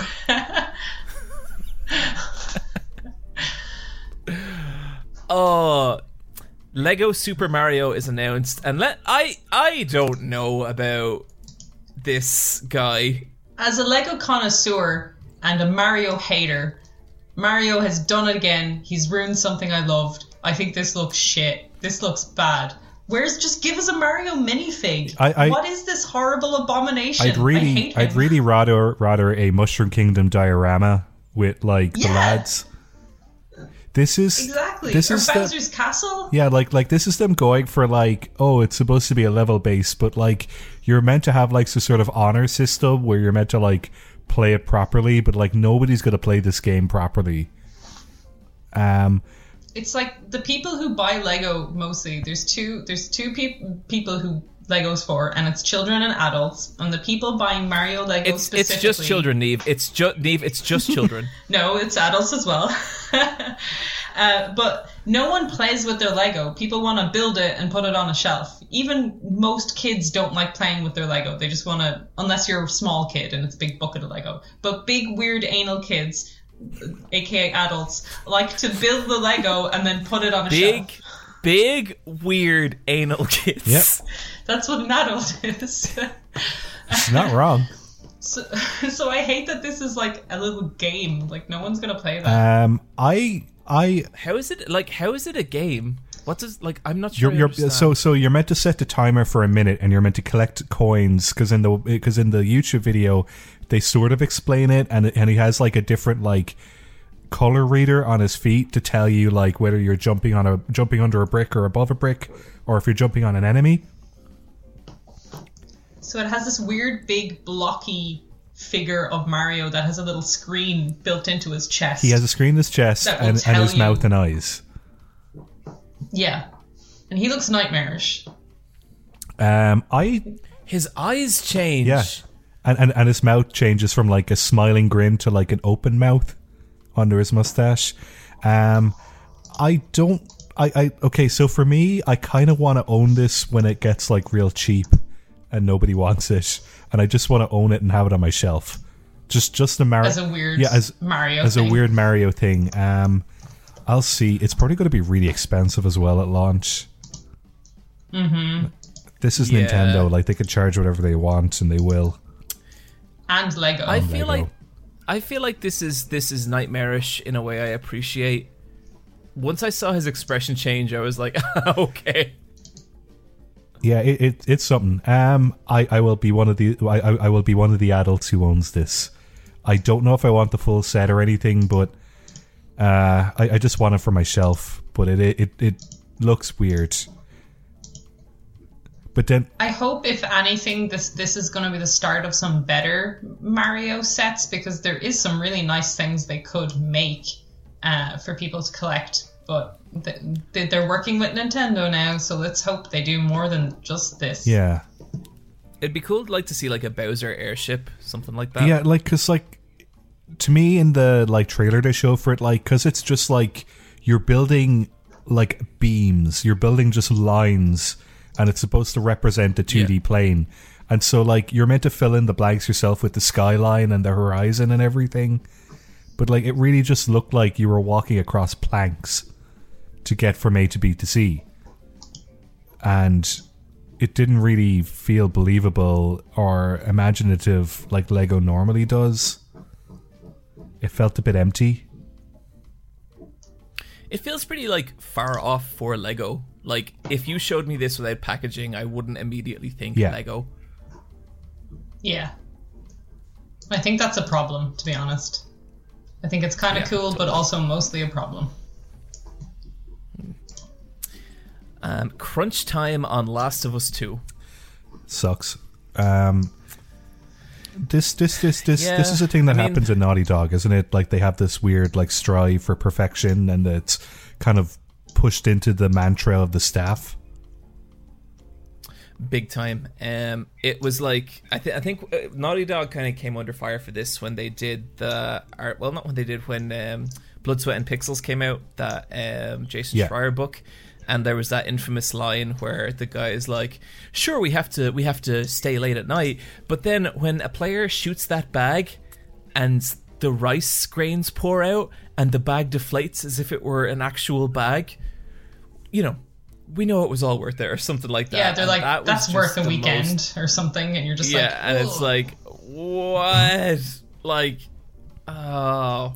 But um, this it kind of went into like some of like Naughty Dog's hiring practices, and it's the kind of thing where they're like, well, we want to hire people who are going to want to work late, and it's like, yeah, everyone wants to work late in an interview, like, and there's but there's only so long that can last before it starts taking away from persons, you know, their family time, their personal time, but like their health as well, and like. It sucks because we've been over this kind of story so many times it nearly gets to the point where you don't even know what to say because it's all the fucking same.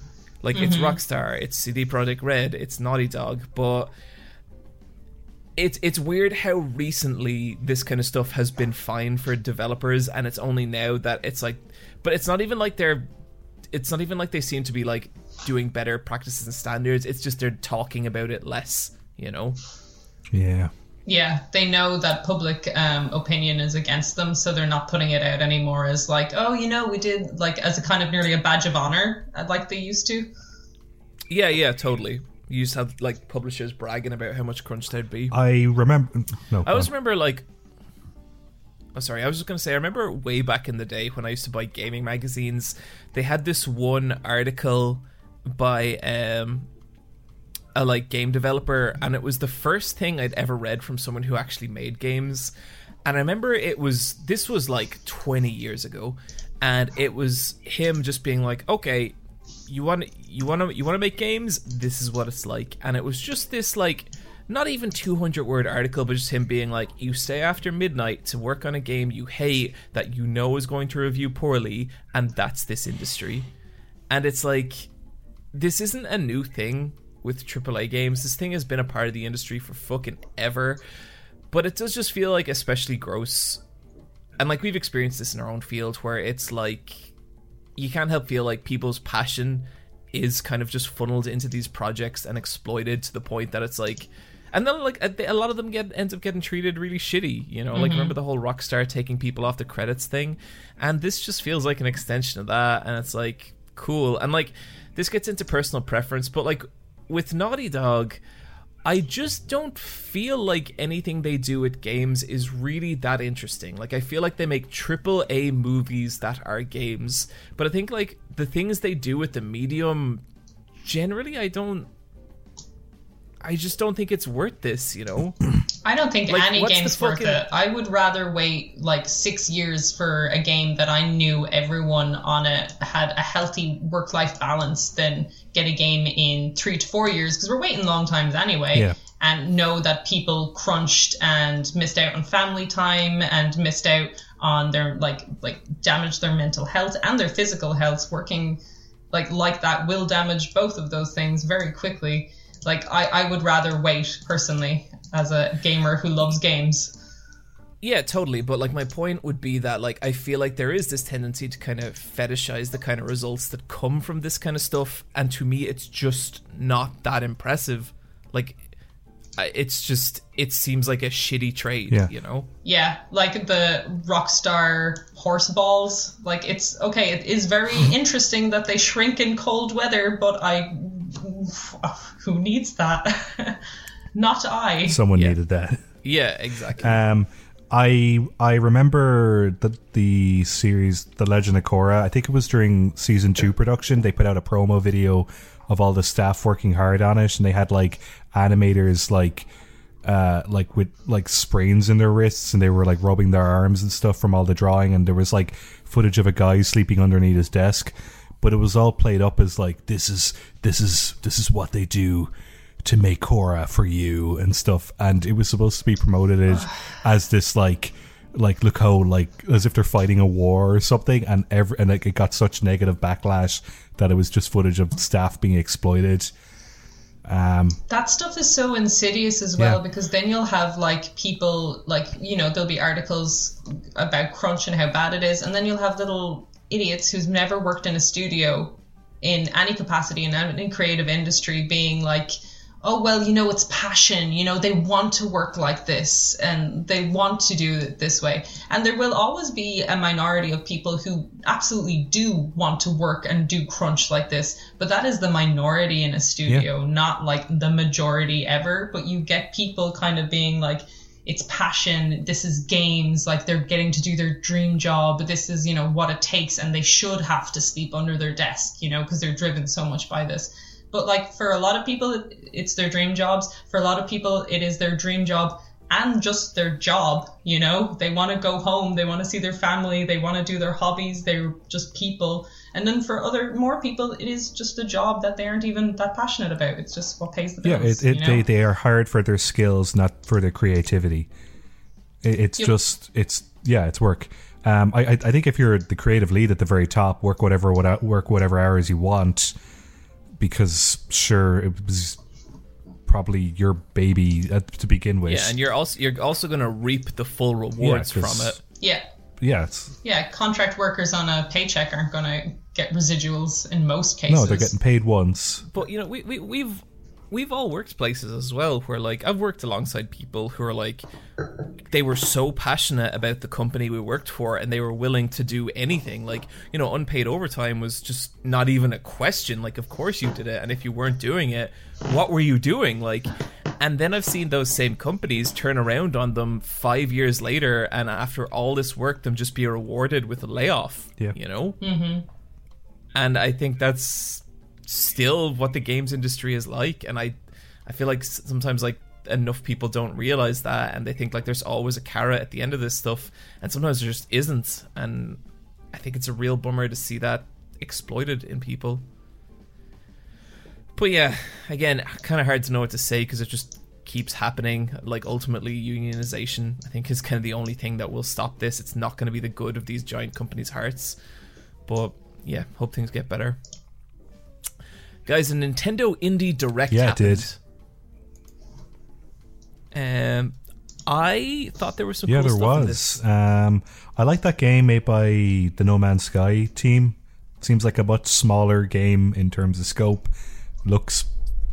What'd you like about that? Um, I really like the visuals of No Man's Sky, but I've no interest in ever playing that game, and I've wanted to play something that is in a genre that I would be more interested in. So this seems like that. Just a little third person. yeah. Did you did you check this out at all, Neve? no you guys are going to have to fill me in I can't remember the name of it. We'll do. It- Um, I'm looking it up now. Uh, Eldest Souls. Yeah, I Was think that that's it? it. Or hmm, no, the last. That's it. Campfire. Sorry, yeah, the last campfire, Oh, man. and it's made by what's Yeah. his face Sean Murray, who's the creative director of uh, No Man's Sky, Hello of Games? Hello Games, who was Yeah. you know I a thought it was PR kind guy. of a curious choice to have that guy on camera again. yeah they they shouldn't let him do PR ever.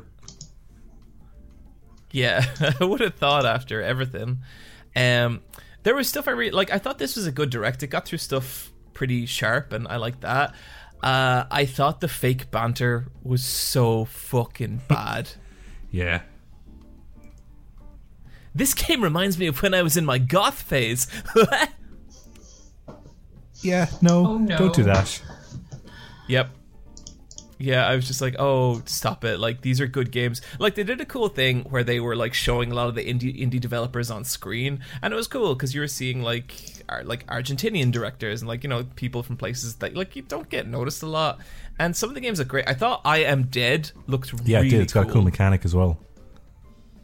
With their Yep. weird X-ray stuff. Um, I, yeah, it- it's it's that seemed rad. It's like this little fishing village, Neve, and you have to like.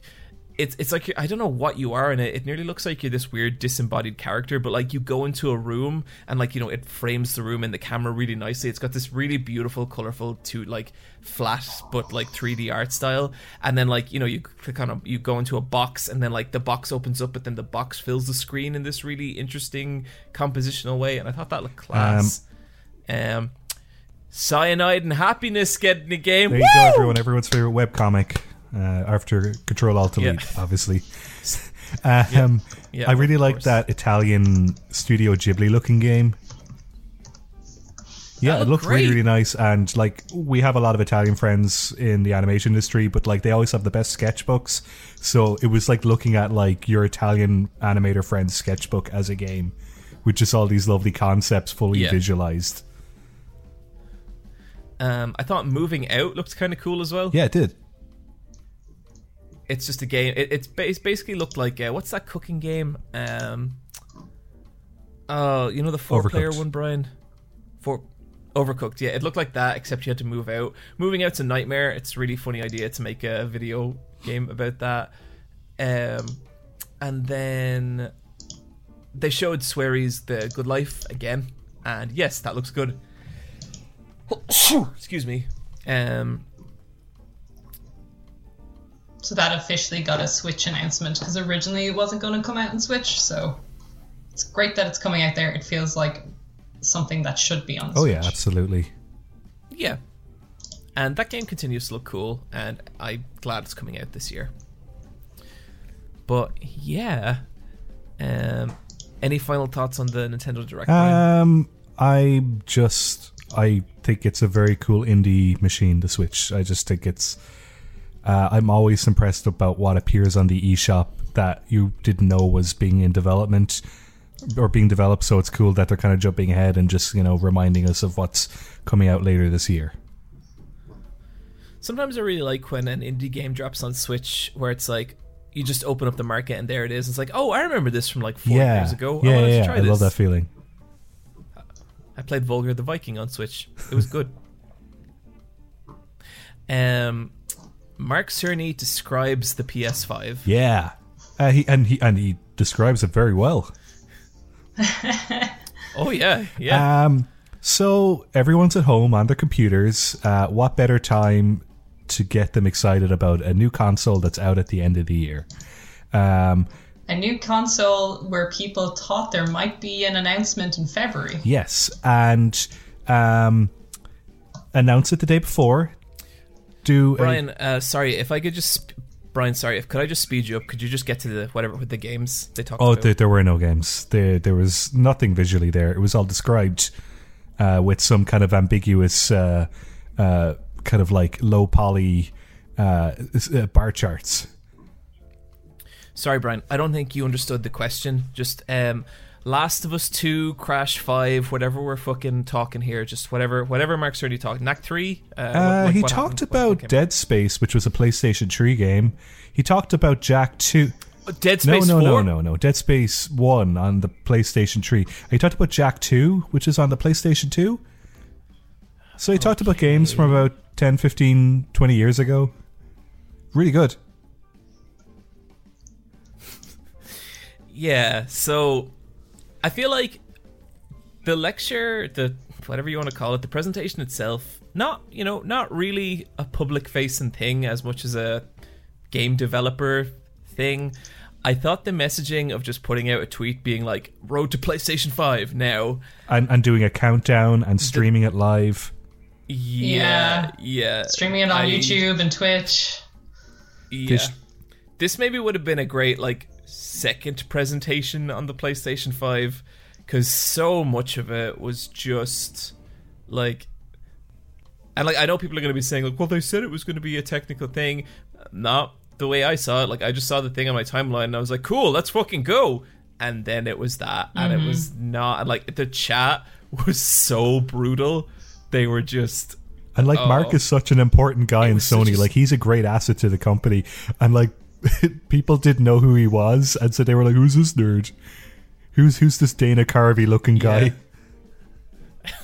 the messaging was so awful because it was like you know GDC was cancelled and it was just like this is kind of the information they were going to have but they recorded it and put it out there and that's all cool but the messaging around it was not that at all but even even if it was that it was so weird like this was always going to be technical and dry but this was like so dry it was nearly like it felt like satire it felt really weird like the cardboard cut out like audience members like there's just like three silhouetted people in front of him and they don't look like they're there. You're just like, are they moving? Is that on a loop?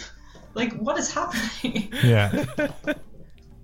at, at the bit towards the end where he started talking about ears and how he was gonna like how the PlayStation Five would like That- sculpt your ear and like I, I I get the idea. that one line where it was like maybe maybe you'll take a photo of your ears and send them to us like i was like oh boy like this is not oh I, I, I, I, it's very impressive that the PlayStation Five will be very easy to develop for. That that that's a huge relief, and that that the architecture is like he should be proud of that. Like he's he's a very very talented man with a very very talented team, and I'm sure the PlayStation Five will be a fantastic system in two or three years when these games are developed for it, and hopefully the turnaround for the development won't take too long because of the great architecture.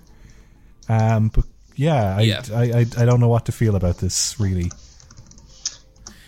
um, There was have some you guys looked up any oh, sorry, John. sorry go you ahead. go ahead neve no you go Uh, ahead you go ahead I was just gonna say there was some like interesting stuff in it about the SSD and about like you know play your PlayStation 5 games on the SSD, but maybe have an external HD drive for your uh, PlayStation 4 games. And then they said that it would be the top 100 PlayStation 4 games that would be backwards compatible. And then people were like, oh, so not everything PlayStation 4 is going to be backwards compatible, which is kind of a lot of people thought that that's where this was going. I mean, Xbox has done a really good job of backwards compatibility. And I don't know where this rumor started, but a lot of people have, for some reason, thought that this PlayStation 5 will not only play PS4 games, but 3 and 2 and maybe Hell 1. no, it won't. And that's just no way that's not going to happen but it is super disappointing to hear that it's going to be like a kind of i guess a staggered thing for playstation 4 games Yeah, like it, it's it's just not really a priority yeah. unless it's like a big system seller, you know, like Uncharted Four or Bloodborne or something like that. That's like very exclusive, very like you know a PlayStation Four game.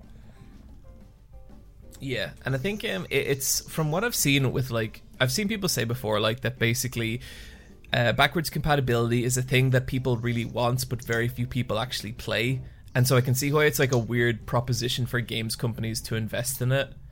Um, I, I I had not heard that thing about the backwards compatible PlayStation One, PlayStation Two games until after the fact, and I saw a lot of people being like, "Oh, it, you know, no PlayStation One or Two backwards compatibility." I was kind of, I was kind of surprised. I was like, "Wow, is that a thing people like are still kind of looking for?" Because I'd like it. Like, I'd be like, "Oh, cool, that's awesome," but it's definitely not something I'd expect from. a Like like do modern people have. PlayStation One discs that they're burning to use right now? yeah it's kind of weird especially like with a lot of like they're clearly not going to do that they're doing hd remakes and remasters because they sell Yeah. you know like i have Yeah, final I- fantasy VIII there on playstation 1 i'm not going to bring out my playstation 1 i'm going to buy it the hd version on the switch. Yeah, like why like there's profit there that they're probably going to take advantage of rather than put in backwards compatibility for a 20 year old console. Like unless you really really want to play Vib Ribbon again. I'm trying to think of like PlayStation One games that are stuck on the PlayStation One, but like most of them are ported. Like even MediEvil was ported last year. Like nobody wants to play original MediEvil. If the if there's a I'd love if they I'd love if they ported the original or I'd love if they HD remastered the original Resident Evil 1, 2 and 3, the PlayStation 1 versions. I'd be That'd be really down for that. But I don't know that they would. yeah, like yeah. Guys, what say we take some emails?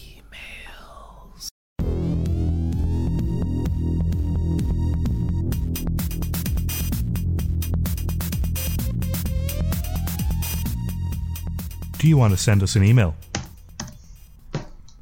Brian, I'd love to send in an email, but as far as I know, you guys don't. Oh, have we an do. Address, and so I'm kind of. John, stop What? talking and start typing an email to ask let's fight a boss at gmail.com. See. Um. Okay, I'm gonna take this first one from Nick. Um, is wrestling art? If so, please explain. If not, thank you for respecting my time. At last. Cheers, Nick. Yes. Next Yeah. email. Yeah. Uh, okay, so here's one. Eh. Uh, Okay, no, no, can we? Can, no, can we? Uh, we have we ever talked about like the whole video games art thing on this podcast? I don't know if we ever I'm sure we did a while back, did we? Yeah. Probably. Like, like, like something know. like Shadow of the Colossus has more credibility than like, um, you know, some parody movie. Brutal Legend. Yeah, like Brutal Legend. I, I don't know. Yeah, vi- video games art. Yeah. Yeah, like uh, to me, like art's not a statement of quality. Like to me, everything's art. Not all art's Yeah. good. So Yeah. but wrestling is the best. But wrestling is the best form. wrestling is crazy ass performance theater. Yeah, and it's as as those silent arena shows have proven. Absolutely. But yeah, wrestling's totally art. It's like someone would have to explain to me how it's not. Honestly, like I just I, I don't see it. Um, Brian, why don't you take this next one from Hello Canada? Oh, Hello from Canada. Okay, sure. Hello from Canada. I've been listening to you to use guys for about a year now, and I love every episode. Thank you. I wanted to tell you all about a trend I noticed between the three of you and see your opinions. Brian and John seem to be the type to mostly dip their toe into lots of games every year and rarely get to the end of most games. Neve, on the other hand, tends to go the whole nine yards with quite a bit of games every year, even if she doesn't like them very much. I don't get that part. Question for B and J. That's Brian and John. She she beat all of uh, Yeah, beat the shit out of it. um, question for B and J: How often do you feel uh, disappointed that you spent money and barely used the product? I know that when I buy a game and I barely play it either because it doesn't grip me as much as I was expecting or other games got in the way, I feel bummed and like I wasted my time and our money. And question for Neve then, well, do, should, we- should we answer that part first and then get the news question? Yeah, yeah, I guess Yeah. so. Um, if I'm uncertain about a game, I'll buy it physically. Uh, that way, I can flip it if I don't like it, or I'll wait a year or two, or until it's super cheap, and then try it that way. Um, I think if I buy a game digitally and I don't like it, and it's there stuck on my home menu, that's definitely a bitter feeling. Yeah, um I only ever feel it like if it's like a 60 euro brand new game and I'm just like oh shit, like I just don't like this at all. Um that kind of stings, but also like um I would say there's very few games that like I don't play that much of. Like there's there's a lot of games I won't finish, but like usually I'll give like if I'm paying money for a game, I'm usually going to give it at least at least like six or seven hours. And sometimes with the podcast, like I might come on and be like, "Oh, I played two hours of this game," and then I might play like another four or five hours, and then I'll be done. But I just I didn't experience anything new that I thought was worth talking about on the podcast, so I just won't bring it up again. Do you know what I mean? So maybe that makes it sound like I don't get as far into games as I do. But um, one thing I actually wanted to try and do this year was spend more time beating games because, like, especially when I went through our Game of the Year list last year, I had nearly twice the games that you guys did, but I had completed so few. And I missed that feeling of finishing games, and so I wanted to kind of go back and finish more games. Like this year, I've already beaten a bunch of games, like a bunch of games from my back catalog, like Kiwami 2 and stuff, and that's a Yeah. good feeling. Uh, okay, and then the question for Neve. Uh, why do you spend so much time on some games that you really don't like, uh, such as Days Gone and Death Stranding? I am more like you in the sense that I try to get the most out of games I buy, but you seem to be on a whole other level. Um, I think it's like because I don't really hate them. Like I enjoy. How do I put this? I enjoy disliking something as much as I enjoy liking something. That's true. Whoa. like I find it interesting when I play something and I love it. I want to play it to completion and understand why I love it. And if I play something that I didn't like, I really want to play it to completion just so I can understand why I don't like it or what didn't work about it for me. I'm also like deathly curious that like maybe or afraid even like say with Death Stranding, like I had some people telling me, oh, you know, they explained the baby thing like later on. And I was just like, oh, well, I want to get to the explanation because maybe it'll give context for this, and then I'll like this a lot more with that context. Um, and that didn't happen at all, and mostly it doesn't happen. But I think, as well, being someone who wants to criticize something, I feel like if I'm going to be critical about a game, I kind of have to give it its dues. Like I have to try and experience as much of uh, it as possible, so I can really be like, no, they don't actually explore that, or they do explore that, but I don't think it was done particularly well. And I feel like there might be this, like, even if it's just microscopic, but there might be this this tiny thing I left out that could give context, that could change my opinion on something. Either way, I kind of want to give it the chance. But generally, I have as much fun with a game I dislike as a game I like.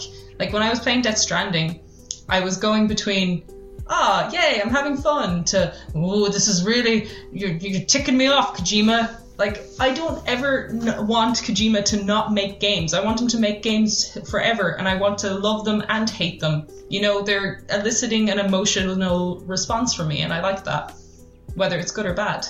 You know? It's like watching a crap movie. It's kind of like there's something fun about it. And I'm, I know sometimes people be like, but it's 80 hours, not two hours. Um, and if I really do just I'm finding no joy in something, I will drop it. But like with Days Gone, you know, it was mostly miserable, but honestly the start of it was more miserable and the end was more fun. I wanted to see how that story would play out. And you know, I, I, I don't know, I feel like like what's the point of going 80% on something and then kind of dropping it at that at that point? For me, I'd feel more frustrated at myself if I dropped it. i'd feel like I'd wasted more time by dropping it than by finishing and just putting a little t- tick mark next to it and being like, "That's done." You know, I never have to think about it again. I never have to look back on it. It's it's done. Yeah, that's fair. Yeah, as someone who drops a lot of games, there are games that kind of haunt me. Yeah, and I'm like, oh, should I? Mm, but then there's there's some stuff like like if a game becomes just where I where I have to convince myself to play it, I know that's it. Like I know I'm just kind of done from from there. So yeah, it's a weird balancing act, and I think everyone's kind of different. I do think you're right though about like there being value in playing a game that you're not necessarily enjoying. Like um, I'm getting a bit of that with like Dark Side Darksiders three. Like it's like wow, this action really isn't hitting home with me. Why is that? And Yeah. trying to like piece together why that's not working for you. I think that's a really kind of fun experience to have. I think like you know we're we do this podcast. We're kind of part time critics. We're not professionals in any case, but I kind of do like to explore why I have these feelings and to try and figure out why. And you know that usually involves finishing the whole thing.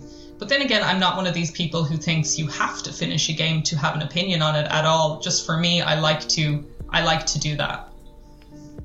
Yeah. Yeah.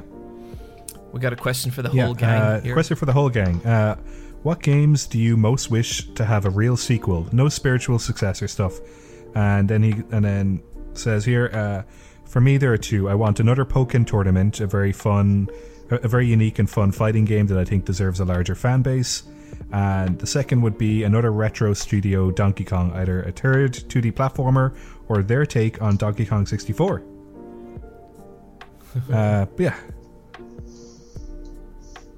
Um, I think uh, I would like to see Octopath Traveler 2. I I think they have a good basis for something there that just did not hit that landing for a lot of people. Um, but I really liked that team and I really liked how that looked and what they were trying to go for. So I would love to see them do do a two and you know expand on everything they learned. Yeah. Uh, for me, I'd love a Pikmin 4. Uh, Pikmin 3 came out in 2013. That was seven years ago. Um, I would really, really like to see a Pikmin on the Switch. There's so many games that use that kind of like uh, small scale tilt shift aesthetic to them now with like Link's Awakening remake and and the new a- a- Animal Crossing has it as well where everything looks really really nice and out of focus. They all look like toys. I think they could really really do something special with Pikmin 4 and I think Nintendo shouldn't make it. They should give it out to some other second party developer like Retro or another western studio like that just just to see their take on a franchise like that. Yeah, yeah. Um, for me, I think the two big and like it's not like I think these need a sequel because like I'm satisfied with what's out there. I'd love Mother Four. Um, I'd, I'd kill for Mother Four. That'd be great. Um, but you'd have to get the main. You know that you know the way you were saying about like farming out, Brian. To me, like that dude has to be Itoi Shi- involved. Shigesato I- Itoi Yeah. yeah, like that series is him, and I don't think it works without him. And then it would be the opposite for me with Silent Hill. Um, give it out to some weird studio, like let them have a shot with it. Uh, You know, although do you guys see there like those rumors getting heavier and heavier that it's like Yeah. yeah, Kojima's working on There's that. two. Like sure, let, seemingly. let's Yeah. do that. yeah, like sure, you know, I, I I'd love to see Silent Hill back in whatever form, and maybe it'll suck, but like that's that's the kind of roll of the dice with this stuff. So Yeah. yeah, Um, one more that I'll throw in there. Uh, I'd love to see the Clock Tower series come back in some way. Um, you was know, the last one of those games the PlayStation Two one? yeah. That's such a cool game. I I feel like it's like ripe for kind of a reboot or a return, and like since like Resident Evil is doing so well, and I feel like there's like you know people want some more horror games. I feel like the Clock Tower series might be a good one to bring back. Yeah. Um. Did you ever play that? Was it Project Scissors? Was that what it was called? Hmm. What's Project Scissors? Some of the staff, some of the staff from Silent Hill and Clock Tower made a Kickstarter for a weird horror game, and you're on a boat, and a man with giant scissors chases you. wow, no, I've never heard of this. Neve, I think you told me about this. Did I? oh, Yeah, it looks. yes, I know what this is. Project Huh. Scissors. I haven't played it. Anyway, uh, this email was from Chris. Thank you very much, Chris. Thank you so Thanks, much, Chris. Uh, Neve, why don't you take this last one on Conor McGregor? Because because it is St. Patrick's Day week, and you know we gotta you gotta do something Irish. That's the only time of year you can ask us about Irish things. The only time. Okay. I have a question about fighting for you guys. So John has mentioned that he started practicing BJ's and a while ago. Do you still practice, John? swear. Question mark. Uh, if you do, I really recommend the documentary Choke. it's about Wow, that that really lined up for you, didn't it? yeah, I love it. It always does. Uh, it's about Rickson Rickson Gracie, and I guess it's on YouTube. Smiley face. And also, do any of you guys know about Conor McGregor? He has a fight near the end of January, I think. I know he is from Dublin. I'm pretty sure he's known around the world. He's done some bad stuff lately, but he's surely an awesome fighter. Any thoughts on him or MMA at all? Thank you. You have a good one. Uh, who is this from? Don't know. It's from it's from you, listener. Uh, I'll see if I can. I'll see if I can pull up a name. Uh, yeah, we know about Conor McGregor. Ireland's really small. If anyone achieves anything, you kind of hear about it. Um, Yeah. so we're all very, very aware of Conor McGregor. Um, I think I don't know. I was like, yeah, Conor McGregor, like he's cool, and then he became very not cool very quickly, and just became he's just very, a, Yeah. very quickly. he's just a dick. Like he just seems like a big dickhead. He's just a big stupid He's dickhead. he's a Like, fucking embarrassment at this point in terms of international distribution of an Irish person. Like he's worse than Bono. Like to me, just he, he- Yeah. he's, he's just an embarrassment. Um, Mm-hmm. yeah, Well, like, um, like at best he's kind of an asshole, but at worst, like, there's some real fucking salacious information that goes out about him, and just like really awful things he's done. And like, I hate the way he carries on. I hate the way he fights. I think he's a well. I don't hate the way he fights. Like I hate the way he builds up to a fight and the way he's constantly taunting his opponents and all that kind of stuff. And like the way he digs into their pasts and finds like the most hurtful shit he can just to save them mm. at the press conference. And like okay, like it's all for you could say it's all for show or whatever, but like it fucking sucks. Like if I fought someone like that in Brazilian Jiu-Jitsu who is like trying to get personal, and granted this is just like you know a shitty gym where gym that I go to, there's nothing on the line, but that's so against what martial arts are to me and why I do them, and I can't stand the guy. And like yeah, he's good at fighting, but like fuck him, he's a terrible person, and that trumps that. Yeah. Yeah. To no ends. There's a lot of people who are very good at fighting and are, you know, good sports about it, you know. Yeah. And Conor McGregor just isn't. I think like there's been a lot of shit that he's done has just turned me off. But seeing him hit that out lad in the pub for not wanting to drink his shit whiskey was just one of those. Oh fuck you! You're so gross. Yeah, gross. that that was that He's was gross anyway. But that was just like slapping an owl guy because you don't want he, he doesn't want to drink your drink. Did you did, did you guys see the photo? Like if you've if you've heard the no, go on. sorry, just um, if if you've heard like some of the shit that goes out about Conor McGregor, like there's some pretty, you know, pretty horrific claims been brought against them. Like, yeah, I wouldn't I wouldn't accept a drink from him either. You know, sorry, yeah, Um, say When people were panic buying last week, they were buying up all the liquor, you know, for St. Patrick's Day as well. And nobody is buying his whiskey. It's just like fully stocked on the shelves, beside like empty Jameson like shelves and stuff like that. I think that's very funny. Um, he he was like cool for a hot minute back in like 2015, 2016, but then like the more he was out in the public, the more embarrassed you were about him, and now he's just like, I don't like him being brought up. If you go on holidays, they're like, "Oh, do you watch Conor McGregor fights?" You're just like, "No, not really." Like I really liked before when Sheamus the wrestler was getting big, and you'd go on holidays to New York or something, and they'd be like, "Oh, you're Irish, like Sheamus the wrestler," and you'd be like, "Yeah, I like yeah, Becky exactly." Yeah, Becky, Becky Lynch is cool. awesome, but like Conor Conor McGregor is not. If it- yeah, yeah. Uh, if we want to talk about good Irish sports, like um, like in that field of like fighting, like Katie Taylor. Yeah, Katie Taylor's great. Yeah, class. Guys, let's say we do some Patreon Oh, yeah, here we go.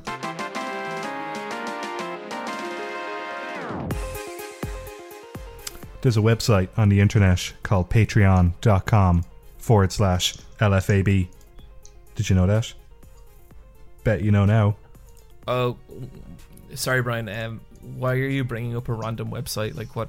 What does this have to do? with Because if you join it, if you pledge $3 or more, you can join our Discord server where there's a bunch of cool dudes hanging out saying, "Ni- Get the and fuck like out! Are you this is serious? the only place on the internet I've ever been to where people are nice to each other, like lovely, lovely It's- people. Yeah. Like, I, Neve, can you verify any of this? Um, I, I think those guys are uh, uh, evil little gnomes, and I don't enjoy them whatsoever. Do You're gonna break their hearts.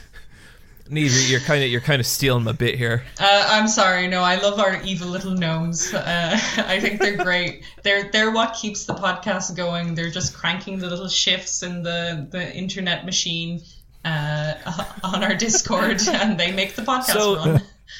If you would like to be a little gnome cranking the gears that is the Let's Fight a Boss podcast, you can do so at patreon.com forward slash LFAB, where you can also have a message read out, just like our friend here, Gliver Soul, who says, Henshin a go go, baby. There you go. Uh, uh, I'll, I'll, I'll take the next one. It's from uh, Chocolope, and Chocolope says Forklift Chan is best girl.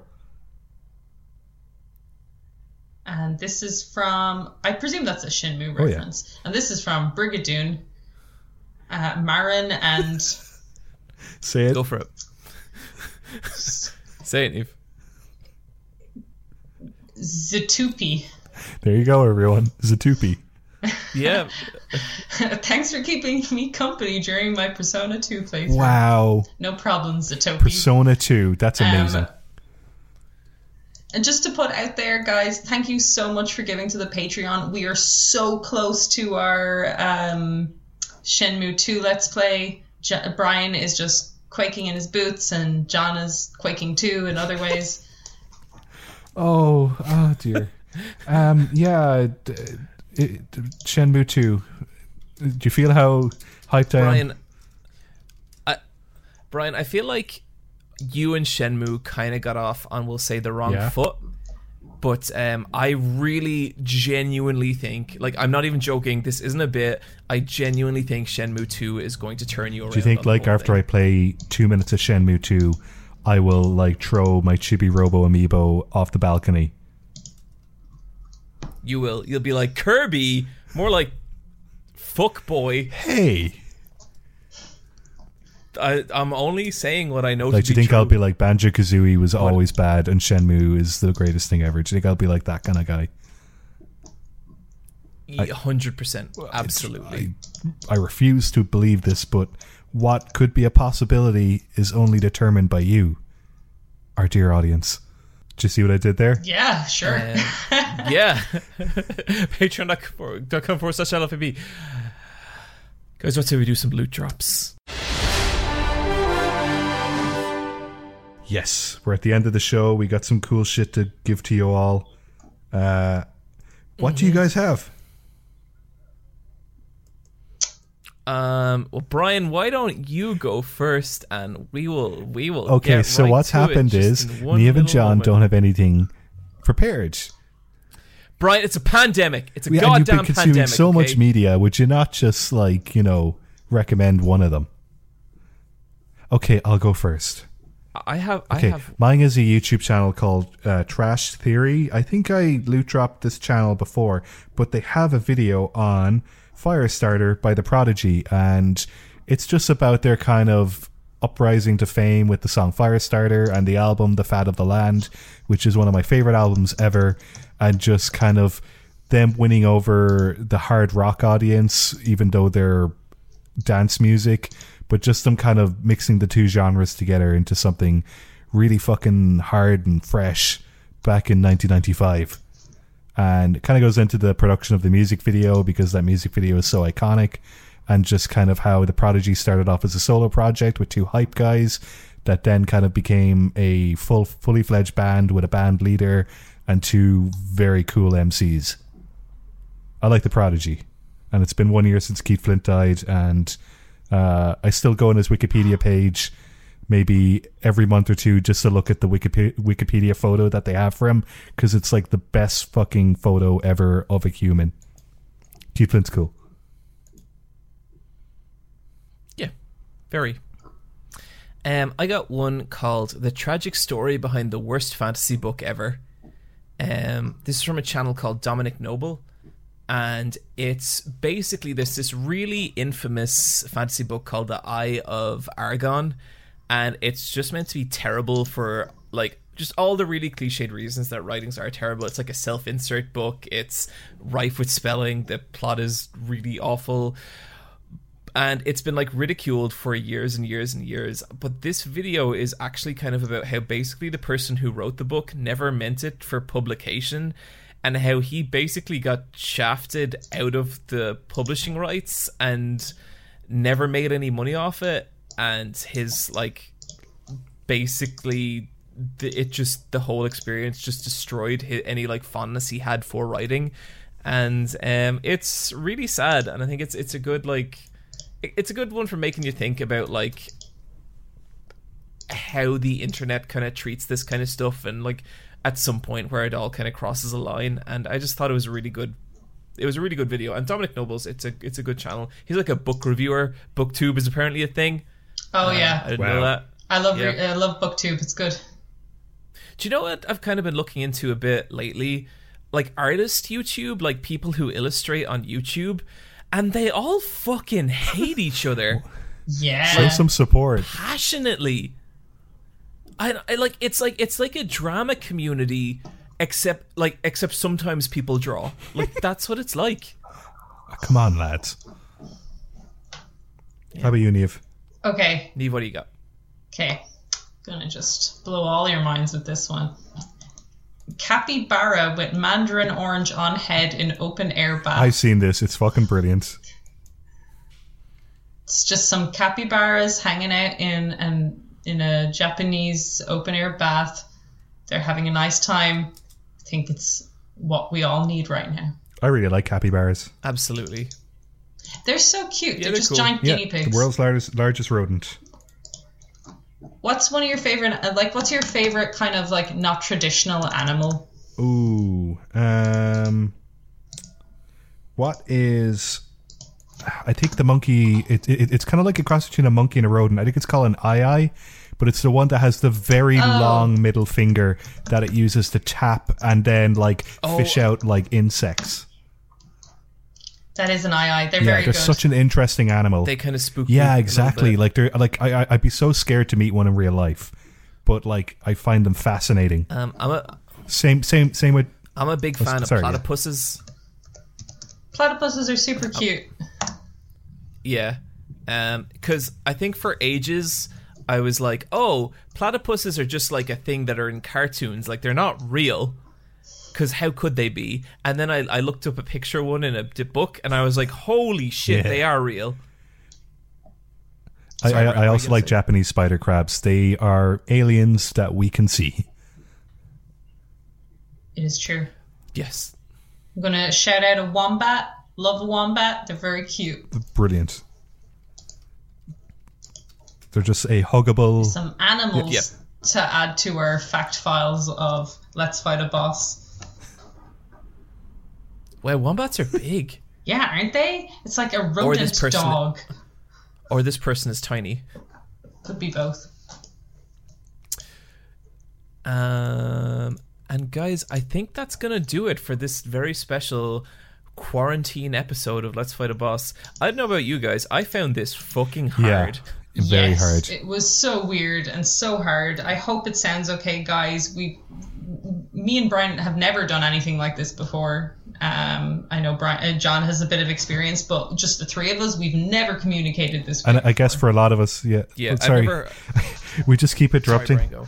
That shit, Yeah. that kind of shit, where it's like we're on one second delay, and so we and like we can't see each other's faces. So the key, oh man, it's so weird. We're gonna Yeah, get better will. at this. We are going Um, to get I. I guess for me, it's well is that like we're all at home with our partners, and we and like we're uh, talking away to them. But I think it's been a few days since we've had more than a few words with someone else.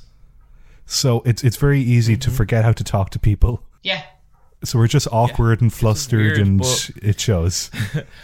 Yeah, totally. And but like, I mean, I think that's just that's what this was gonna be. You know what I mean? And it's like we'll get better at it because like yeah. it's just when when you sp- when you build up like build up like 120 episodes with people and you're working a very specific way, it feels so weird Yeah. working another way.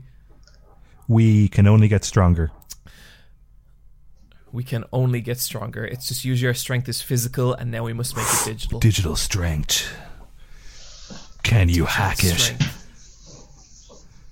How many bits? Absolutely No. not. Oh, okay. How many bits do you have in your bite? Okay, Go, okay. Brian. Ten bits Can you per crunch bite. that tech hard? Can you can you blast that package into a new VPN? Can you open access this motherfucker wide open?